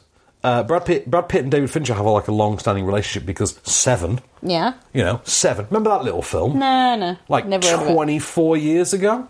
Are you are you finding more pictures of yeah Walter O'Brien and Elias Gable? Yes, that, that's the Oh, two. Yeah, practically the same. Yeah, I know you're shaking your head in, in disgust. Yeah, I know. But let, let's be honest. Let's just be honest for one second. You would, if you had the option, get Army Hammer to play you in the movie. Love Army Hammer. Like you would, John. You I, know I how know you're much not I love mic'd him. up, so you can't say anything. But yeah, but you'd get Army Hammer if you could. It's because he knows how much I love him. Um, so, what's it going to be called then? I, I don't know. World War Z two. Well, Wazito. There must be something we can come up with. George just held up Seth Rogen as he needs to play with the ring. Ah, that would I be think perfect. I think John and I, casting. John and I once said if we ever did, if, if I ever had a biopic or he ever had a biopic, obviously both of us have to appear in it, and like Seth Rogen would play him and Jonah Hill would play me. Jonah Hill? Um, Are you joking? well, I think the thing is that Colin Farrell will be older than Seth Rogen. So that makes sense. I'd have thought you'd have gone with Robert Downey Jr. But Too hey, old for me. Speaking of, Oh yes, yes. What, what's our DJ done? There's a thing about his film, isn't there? The release date. yeah, so you know he's doing this Doctor Doolittle thing, Doctor Doolittle's Fantastic Voyage, or the Fantastic Voyage of Doctor Doolittle. something like that. Yeah, got a some- huge something cast. about a, a voyage. Hmm. Um, so it was meant to be released next year, April. Mm. It's now got delayed to January 2020, I think. That's concerning. I'll be honest with you. That is that is enough of a leap. That that's, a concerning. Big delay. and I'm not sure what the industry metrics are on it. What the thing is, it's moved to, you know, because usually it's always, oh, we want to get it out of the way of this other film that's quite similar, something like that. I'm not sure what the metrics like that are in this case.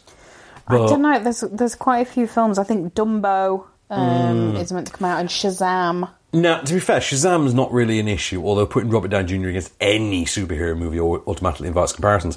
Um, but putting Doctor Doolittle against Dumbo, that one seems a bit silly. So, yes, if that's the case, it makes sense, but then again, why move it nearly a year? Mm, Maybe it's CG, maybe it's for CG reasons. could be. Which is, if that's what they want to take, they want to take like nearly a year to make sure those visual effects are down, because they kind of need to be. You know, They're never going to be Eddie Murphy. You- oh, speaking of, you know that movie that uh, MFKZ. We're in podcast Oh, yeah. extras now, so we can call it motherfuckers. There you go. That's its name.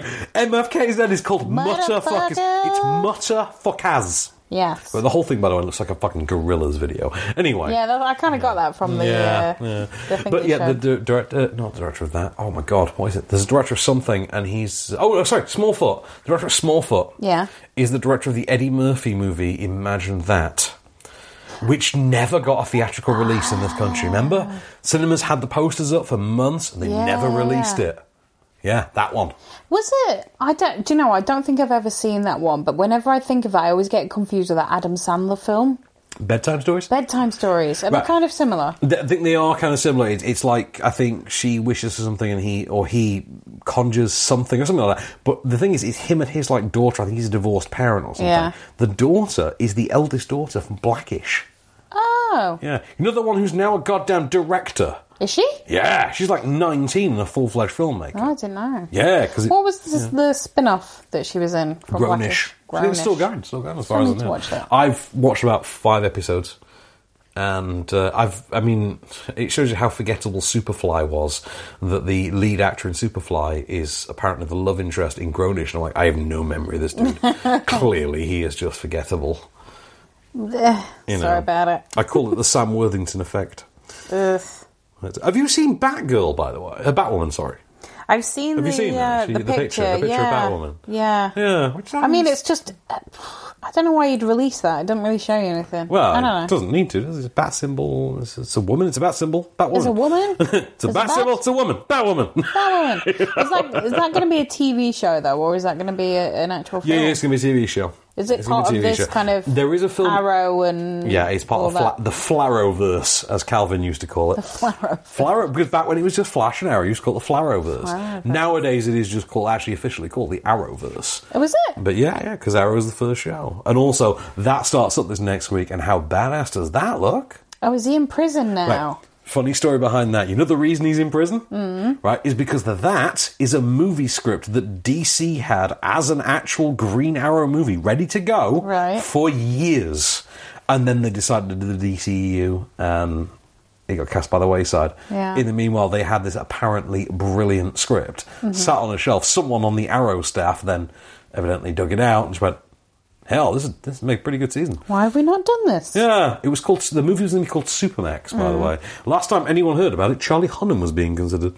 Oh, Uh, Charlie no. Hunnam is always considered if there's a blonde superhero. Is That's- he not that's the rule. over yet? He's- I can't he's- deal with him. You've not thought about the future. Honestly, I can't. now I'm talking about Tom Hardy's accent in that Venom clip. Like Charlie Hunnam, what is that accent? Mm. It's like Yeah. Geordie English American. I watched. I watched about twenty minutes of King Arthur: Legend of the Sword on Sky Cinema the other day, No, I'm sorry. and yeah, thank you. Not accepted. Not accepted. That was twenty really painful ass minutes. I'm not going to lie. oh, Uh, speaking of accents, yeah. what is Jason Statham's accent meant to be in the Meg? Jason Statham. But it's it's like a bit American-y, No, but it's just then Jason Statham. also Cockney. It's And I was just- like, is he meant to be American? But he Don't- just can't do it. But obviously, I, I, I appreciate that everyone who listens to this show generally is attuned to a certain spot in the ongoing tidal current of film conversation. Uh-huh. That there is a certain agreement of nerddom and opinion Yeah. that comes with the associated listenership Of. of this program. So obviously, I just sort of assume the same of you, which would be fair because you are, you know, part of that listenership as well. I just thought it was agreed silently between all of us at this point that Liam Neeson, Jason Statham, and Pierce Clive Brosnan. Owen, Pierce Brosnan, Charlie Hunnam, Sam Worthington, Gerard Butler, that they don't have accents. They just do whatever have- comes out They at just the time. have their own voice. Yeah. Right, if Gerard Butler wants to play an Australian, He will be Scottish about speaking it. speaking as a Scotsman, we're just going to accept it because he's on that list of people we just don't judge for acts. It's like and if Sean they Bean. change their accents halfway through, It- it- let then them. let that's, them be. That's, that's them flexing their muscles. That's what that is. That's them performance muscles being flexed. Have you ever seen Troy? Have you seen that moment in which Brad Pitt walks up the steps and Sean Bean says, "Oh, Achilles," right? That is a moment. To just for the ages, right there. the idea, the idea that there were Yorkshire people, okay, right at that point. Of course they were. What about? Exactly. All right, Achilles. What? When you get to All right, Achilles, and you know, within a year, you're chasing Nicolas Cage through a museum and shouting, "He's got the bloody map." It- then we've just we've reached peak accent. That is I the just end of can't it. deal with it. Russell Crowe need not storm out of interviews. That's all I'm saying. Why he feels the need, I don't know. That was wrong of him. He should have owned that. He should have owned his crap accents. There are some people though that just shouldn't bother, like Idris Elba. Don't do an American accent. His you can't do it. terrible, isn't I it? rewatched The Losers recently, and I never even realised that Oh, he was yeah. in it. Like that's Oh, how long so it's bad. been, and I was like, he cannot do that accent. You know who does a really good American accent? Americans. Um, no, no, no, no, no. Like, and those are British actors. Like I'm Who? flipping it round, and I didn't see this coming. Mm. Henry Cavill.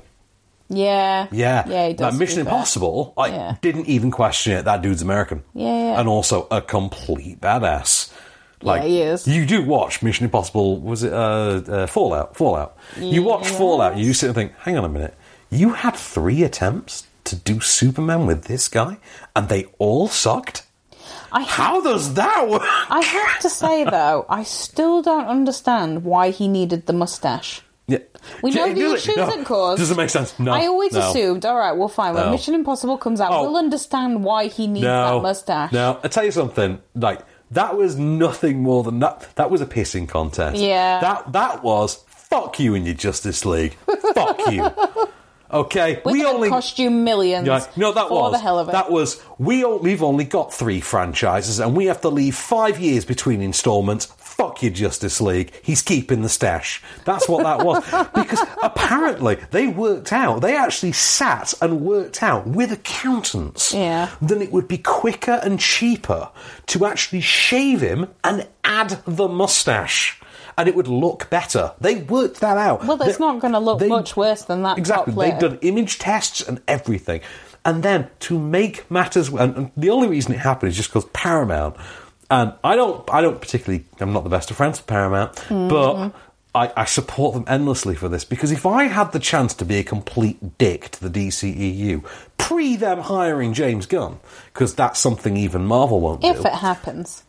No, they've hired him. He's writing it. Oh, he Like, is? He's writing it. That's a definite. He's writing. Oh, God, he's I writing, thought it was God, he's- still like- he's writing Suicide Squad too. Sorry, Suicide Squad. He's writing Suicide, Suicide Squad. He is writing Suicide. Whether he directs it is another thing, but he probably oh, will. I see. So it's Yeah. the it's the direct it that's the question Yeah, mark. yeah, yeah. he's writing it. It's whether he Ah. directs Suicide Squad. See, I, in my head, I was still thinking, eh, they're never going to pull this off. He's never going to do it. But mm, But that's the thing. So you got to remember, as far as franchises go, which is basically all that keeps any of these studios afloat, because Mm. every movie can bomb, right? You got to remember, Paramount only has like three. You know, they've they've got Star Trek, yeah. they've got the Transformers. Oh, you counting that? No, no, they've got that, and they've got Mission Impossible. Those are the three franchises, and you've got to bear in mind, Transformers. Yeah, you can fart out a new one every two years. To be fair, no one will notice if there's a bit of a whiff around it. Okay, but Are they still building that theme park? The Paramount theme park near London? Because they're not I going to have have many no idea. attractions, are they? I'm pretty sure I won't be allowed in. Anyway, armed guards at the gate. Keep your eye open for the mob. This motherfucker, we gotta get him.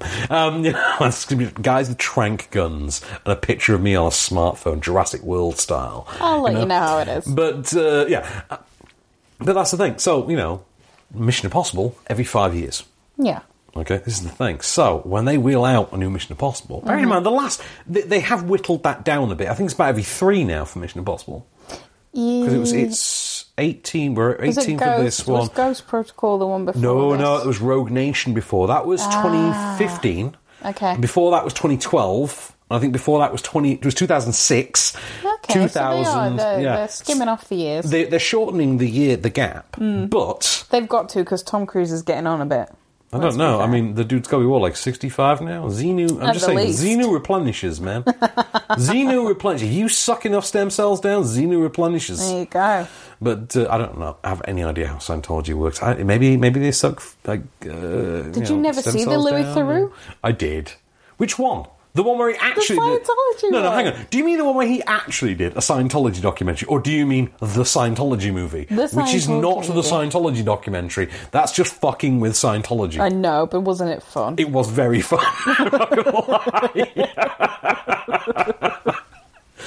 lie. But, Very, yeah. very pleased. But yeah, so that was the whole thing with the with the Justice League. It was it was like a pissing match. It was one of I those. You're gonna have a Justice League movie out every six months. We get one every three years. Fuck you. You know, it's it's that one. I have to say, I desperately don't want to see Aquaman or Flash with Ezra Miller. Oh my Uh, or, god! Did like, you see? ugh. Did you see the five-minute-long Aquaman trailer they No, released? of course I didn't. they released, and this is because New York Comic Con was last weekend. Yeah. A, a bunch of TV shows and movies got these massive five-minute trailers. I mean, trailers are long enough. Yeah. They don't need to be five. I mean, nowadays, if you want to see a five-minute trailer, you just go and see Venom and wait until after the credits. oh, really? yeah. Oh. Yeah.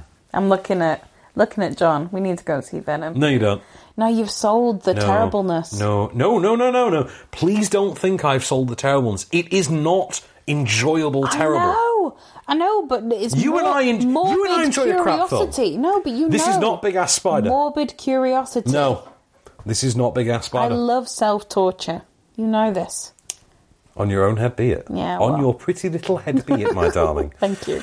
Um, I will not in any way endorse said but you bring this torment uh, upon anyway, yourself. back to Aquaman. It's like a five minutes. Five minute long trailer shows you so much you didn't know. I had somehow managed to get through the entirety of all this prep for Aquaman. Somehow, and I know I knew it at some point, but I forgot. Hmm. Mm. Nicole Kidman is his mum. Eh? I Is she? forgot. Nicole Kidman is Aquaman's mum. How does that work? Are they- Is is she meant to be like supernaturally young because dot dot dot Atlanteans or whatever they something, something like that. But Is that just, right? just Atlanteans? tr- uh, oh, I they don't go. know.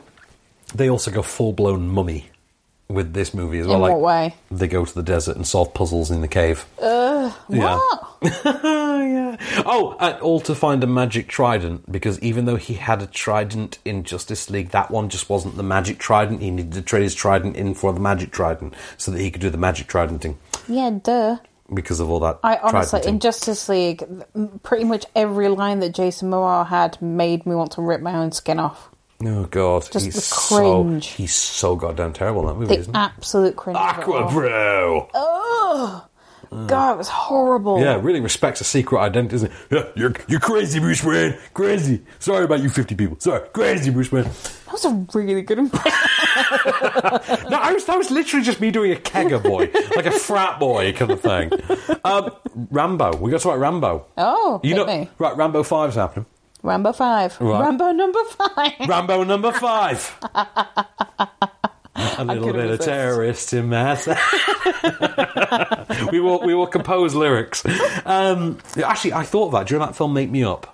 Because Uh-huh. they, they have to add generic. There aren't that many digital assistants, as you Hmm. Mm. pointed out. They have to make up names for all the other girls, Mm-hmm. Mhm. and it just becomes like the names from Mambo Number Five. Like, There is an Really? Erica and a Rita. And a, yeah. anyway, so Rambo Five is happening, and it has been happening. They've wanted to do Rambo Five. Well, Stallone has wanted to do Rambo Five since the last one, Rambo which Four. was, was was Rambo. Ah. Well, that one was just called Rambo. Uh, Sometimes it's called. uh, Actually, tell a lie. when isn't it Blood of. Ra- No, no, Blood hang of on. Rambo? So it's, Rambo so it's Blood? First Blood.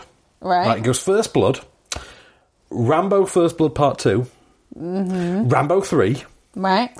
John Rambo, then retitled simply Rambo on DVD and His Blu name's ray. John Rambo. Yes. But, right, Oh, there's there you worse. go. There's worse. In Commando, Arnold Schwarzenegger played John Matrix. Anyway, okay. Never, never forget. Never forget that man can lift the log, but never forget his name is John Rambo. Um, so, John Rambo. So, First Blood, Rambo, First Blood Part Two, Rambo Three, John Rambo slash eventually Rambo. Yeah. Now, are you ready for it? I'm ready. Last Blood. it's actually it's actually kind of clever in one- in one sense because you got to remember, like you know, we've got a Halloween sequel coming out. Uh, what should we call it? I don't know, fucking Halloween. Yeah, okay, yeah, let's do that. Oh, we got a new Star Trek reboot coming out. What should we call it? I don't know, fucking Star Trek. Yeah. Star Trek. Thi- this habit, you know, this thing, Thi- this thing of oh, we're going to reboot Predator. What should we? I don't know, Predator. This thing. Yeah. Like if we get a Superman reboot, they're going to call it goddamn Superman. Of course. Right, we will get a Blade reboot. Call, re- call Blade. Don't you dare. No, they, oh, I'm sorry. Like Tyrese needs a superhero movie. Don't be Blade is sat there disgraceful. waiting to be taken, man. Don't be disgraceful. How dare you. How dare you, sir? okay, first of all, I love I love it when anyone says "How dare you, sir?" because it always reminds me of that movie Clear and Present Danger, the Jack Ryan movie, the Jack Ryan movie in which he challenges the present. The present says, "Don't you come in here and bark at me like a junkyard dog. I am the President of the United States. And he says, How dare you, sir? oh, terrible moment, but I love it. it's just lantern jawed fun. but yeah, so.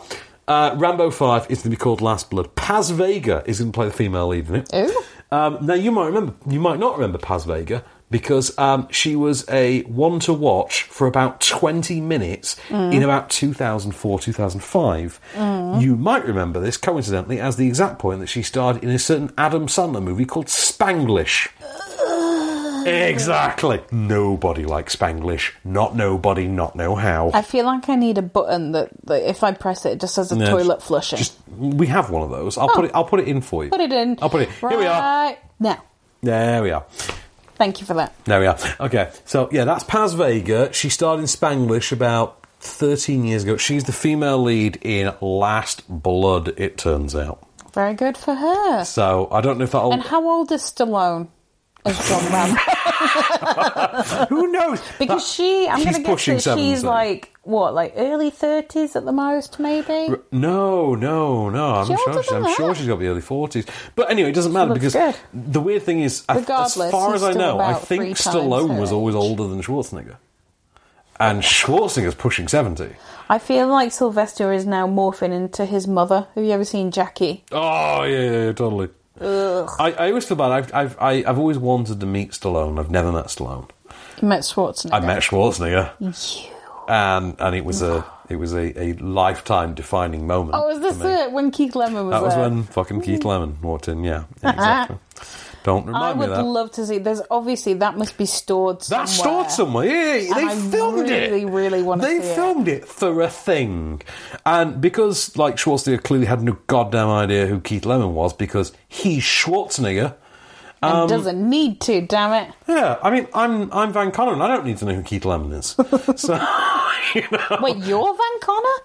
I'm Van Conner, and that's why I Yeah. drink. Anyway, uh, have you seen this amazing statue they've made? By the way, they've made a ten inch. They're they're, pub- they're making these like you can buy these they're on retail. Uh-huh. They've made a ten inch uh, like a bust of Ian Malcolm from Jurassic Park laid out on the slab with his shirt open. No way. I've seen this. I'm going to show you a picture of this. Is I this s- like a miniature version? Didn't they have it this like is- on the no, no, London South You could Bank? buy this. It is ten inches long. Oh my god, There is an it's Ian Malcolm. horrible. It's horrible. I must own it. Yes, there you go. you It must is- own it is that. tremendous. And who doesn't want like a I shirtless? can live vicariously through you. You get that, and, and you know, just send me pictures of Okay, it occasionally. This is a bit more TV than movie, Okay. right? You know they're making a Captain Picard series, I heard this. right? This is like Patrick Stewart's coming back. Yeah. Picard's going to be a thing again. Yeah, yeah. Right. Here's the thing: like we got that news, and we all assumed, oh well, you know, eight episodes on, you know, whatever is it ABC Go or whatever the Yeah. C- CBS Go or whatever it is that Discovery's on. Uh-huh. You know that thing no one actually pays for. Yeah, yeah. Because it only you only have to be in the if you're in the US, that's the only way to watch it, which Yeah. basically means in the US everybody is torrenting Star Trek Discovery. Yeah, of course. Not in the UK because we all pay for Netflix, so we already get it. But uh, yeah, if if we had to forego, if we had to like subscribe to CBS Go, which kind of apparently only gets its numbers via repeats of NCIS. Yeah, but you know, people already have the three. Well, They can't get that Yeah, one. That that would true, take them true. into four. Anyway, so um, this is the thing: the Picard series. Apparently, Mm. it's not an eight-part event series. Mm. It's an ongoing series. Oh, like this shit's going on for years. Patrick Stewart, who is in his eighties and looks still like he is thirty-nine, which Oh, I swear does not. Have you seen the beginning of Star Trek: Next Generation recently? I have. Th- He has some hair around the sides. No. In the first episode, he had hair around the sides. And that's only because they couldn't decide on his hair. There is actual footage on the DVD of a, of a point when they tried him with a hairpiece. No way. Yeah, they, there's you look Google it seriously. Google need to. Google Captain Picard hairpiece. I must. swear to God, there is a photo. It's not hard to find. There is a photo of Captain Picard with a hairpiece. They tried it because they didn't think a bald man could lead a series in 1987. It's brown as well. I'm so pleased by Right, it. they didn't. They didn't give him his own colour hair. Even they just gave him this awful brown hairpiece, and it sweeps to the side. There you go. There you go. He looks like the Hitler Youth, but oh Ki old. Kind of like that, yeah. It does have that kind of vibe about it. Yeah, that's the one. That's the one, John. Oh, that's there you amazing. go. See, you'll learn stuff every day. Also, if you ever, I love it. also if you ever want a good laugh, um, just look up. Uh, there is a, the, the very first ever episode of Star Trek: Next Generation. There is a scene Mhm. in very early on in which uh, Riker is summoned to the to the Enterprise, Mhm. and he's talking to Wesley Crusher and his mum. Will Wheaton. Will Wheaton. Mhm. Will Wheaton and Gates McFadgen. Um, Will Wheaton. Anyway, um, Will Wheaton yeah, McFadgen. Um, he talks to them and he beams up to the ship and he says goodbye to Wesley. Mm. And it's the creepiest thing. Just watch Jonathan Frakes' face.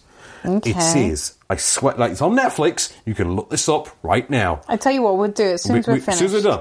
It is the creepiest thing you've ever seen. I look Just forward to it. Will Riker saying goodbye to Wesley Crusher in the very first episode of Star Trek. It He's is- a creepy man. it anyway, is isn't deranged. he? Do, do you know that man has a spinal injury that means whenever he has to get into a chair, he has to straddle it. Oh, really? He takes his left leg and he swings it over the chair, like literally swings it over the back of the chair. That's kind of like when I was getting into this chair to uh, start recording. As long as we have to move the mixer really close to you. Uh, let's see what else we've got. So you've said no female James Bond. Go figure. Who, Yeah. who kind of knew Who about cares? that? Well, yeah. To be honest, Who cares? I'm kind of I'm kind of in on that. Over it. Yeah, eh. but uh, so this is the thing. Do you know uh, this whole Disney thing about uh, you know live actioning all their classics? I do. Well, obviously, one that comes up every time the conversation is ever uttered. Mhm. Wh- Well, what's the what's the first animated Disney film you've not really thought you've not seen anything of as a live action film that you'd go to in your mind? Oh man, I've been put on the spot here. Because I know your age. So I know the, the sort of stuff you will have watched as a kid. You want a live action adaptation of a Disney fairy tale. Bear in mind the ones we've had. What do you want next? I want Oh, Little Mermaid. There we are. There it is. Okay. So you know how Star is Born's out, Yeah. and it's a bit of a big deal. Yeah. Disney want Lady Gaga to be Ursula. No. Gets better. This is after they've decided they want Zendaya to be Ariel. Oh. Yeah. Well, I guess she could. She could.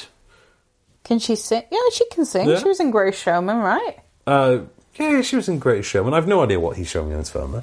I don't know. Oh, Splash. He showed me. Is that Splash? It's yeah, Splash. Sorry, which is also being remade now as Sploosh, I believe, with Channing Tatum. You are Um, joking. Wait, we've had this conversation. We have not. Right. Okay. Splash is being. Re- Why do I keep having to top it? I tell Kermode this after we saw after we saw Overboard. I was shit talking uh, remakes. And I was Uh-huh. particularly shit talking gender flipped remakes of properties nobody gave a shit about. Yeah. So I was like, well, we're going to have Splash next year. What? I'm like, oh, you know, Channing Tatum's going to be the merman in Splash. What? And the girl, yes. I genuinely. And the female lead is Gillian Bell. Gi- no, I hate Gillian Bell. Yep, there we are. I'm so glad we have John here providing visuals for us. He he's is, he's thank so you. good.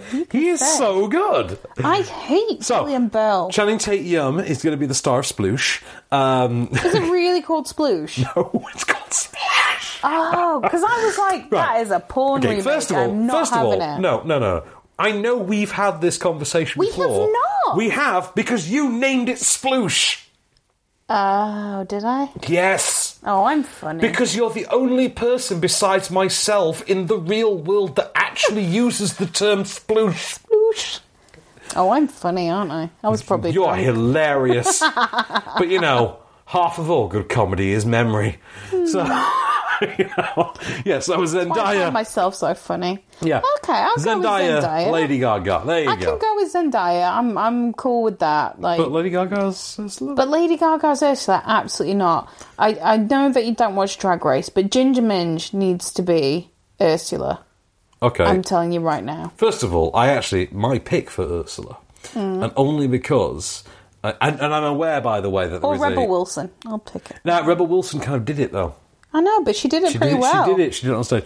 Uh, my thought, and it's only because I've, I, it, and it's not because also she happens to be a plus size woman, is um, because I've always wanted to see her just go completely off hinge. Mm-hmm. Retta from Parks and Recreation and Good Girls. Oh. I, could see think that. she'd be a phenomenal Ursula. I could see that. And I hadn't considered it until I sat to watch uh, Good Girls recently on Netflix, which, by the way, is amazing. And Christina Hendricks and Mae Whitman, so good in it. Nice. Yeah, oh, and, and, and, and Matthew Lillard. Let's, let's not bury the lead. Ugh, Matthew, no. Matthew Lillard, baby. Is And he still a thing? He's not aged well. Oh no. Shaggy did not age well. Oh no.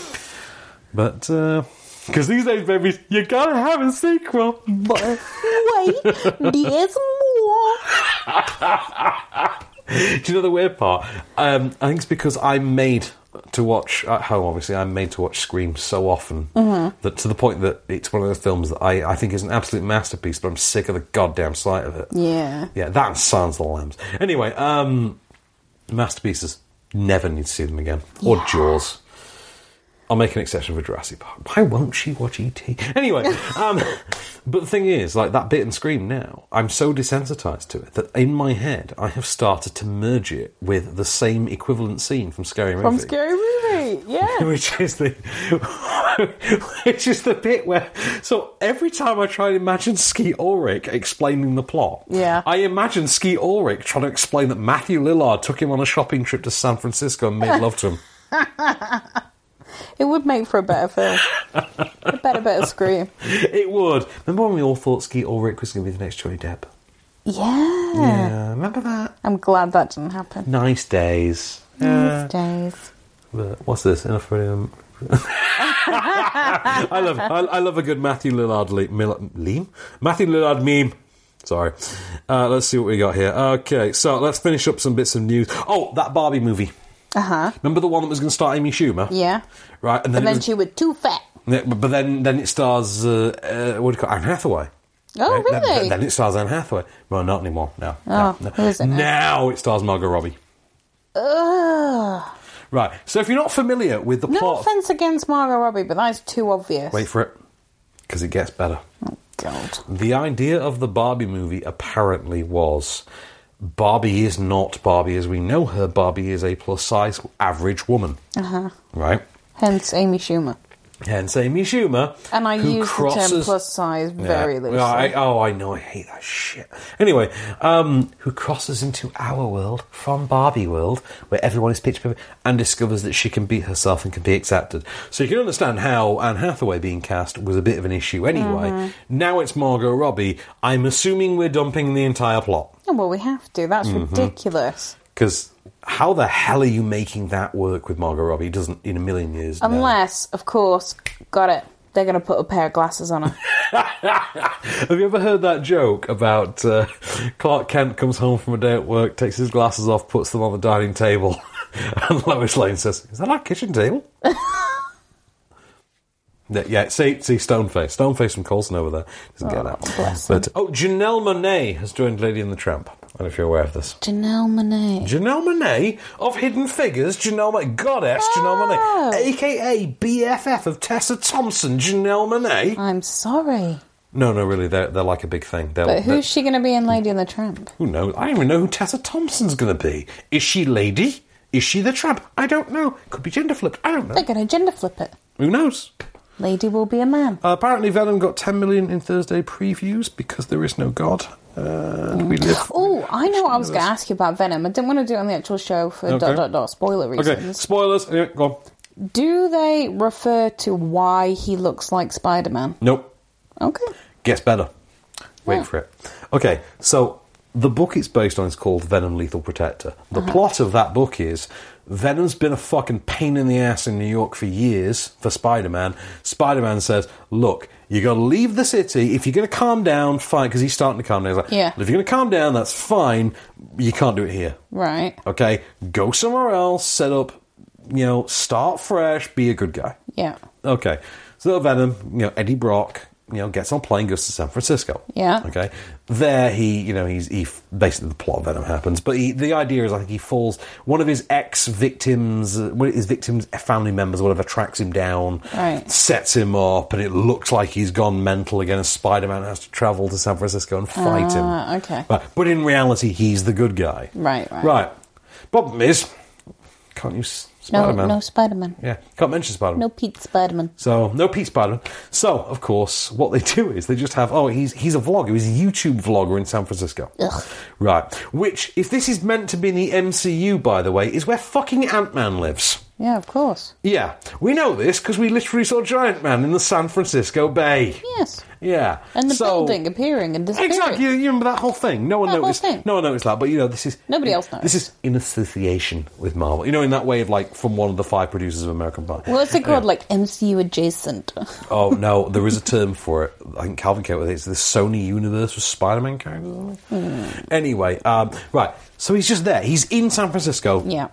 Right. We get a mention early on when he's in a relationship with uh, Michelle Williams, who's clearly, clearly, What? Michelle Williams is in it. yes, Michelle Williams is in the movie and is clearly I know aware, nothing. of, clearly aware of the fact that she is too good to be in this movie. Yeah. Right. She says to him, like, oh, you know, you got chased out of New York, etc., you know. And the implication is that he was, he was being a journalistic pain in the ass and they ran him out of New York. Right. The plot of Venom then dictates that he has to then be discredited as a journalist, his life has to be ruined, he has to lose his home, his job, his girlfriend, everything. Yeah. So this shit happened to him twice because they couldn't include Spider Man. Oh dear. That is literally what happened. Hmm.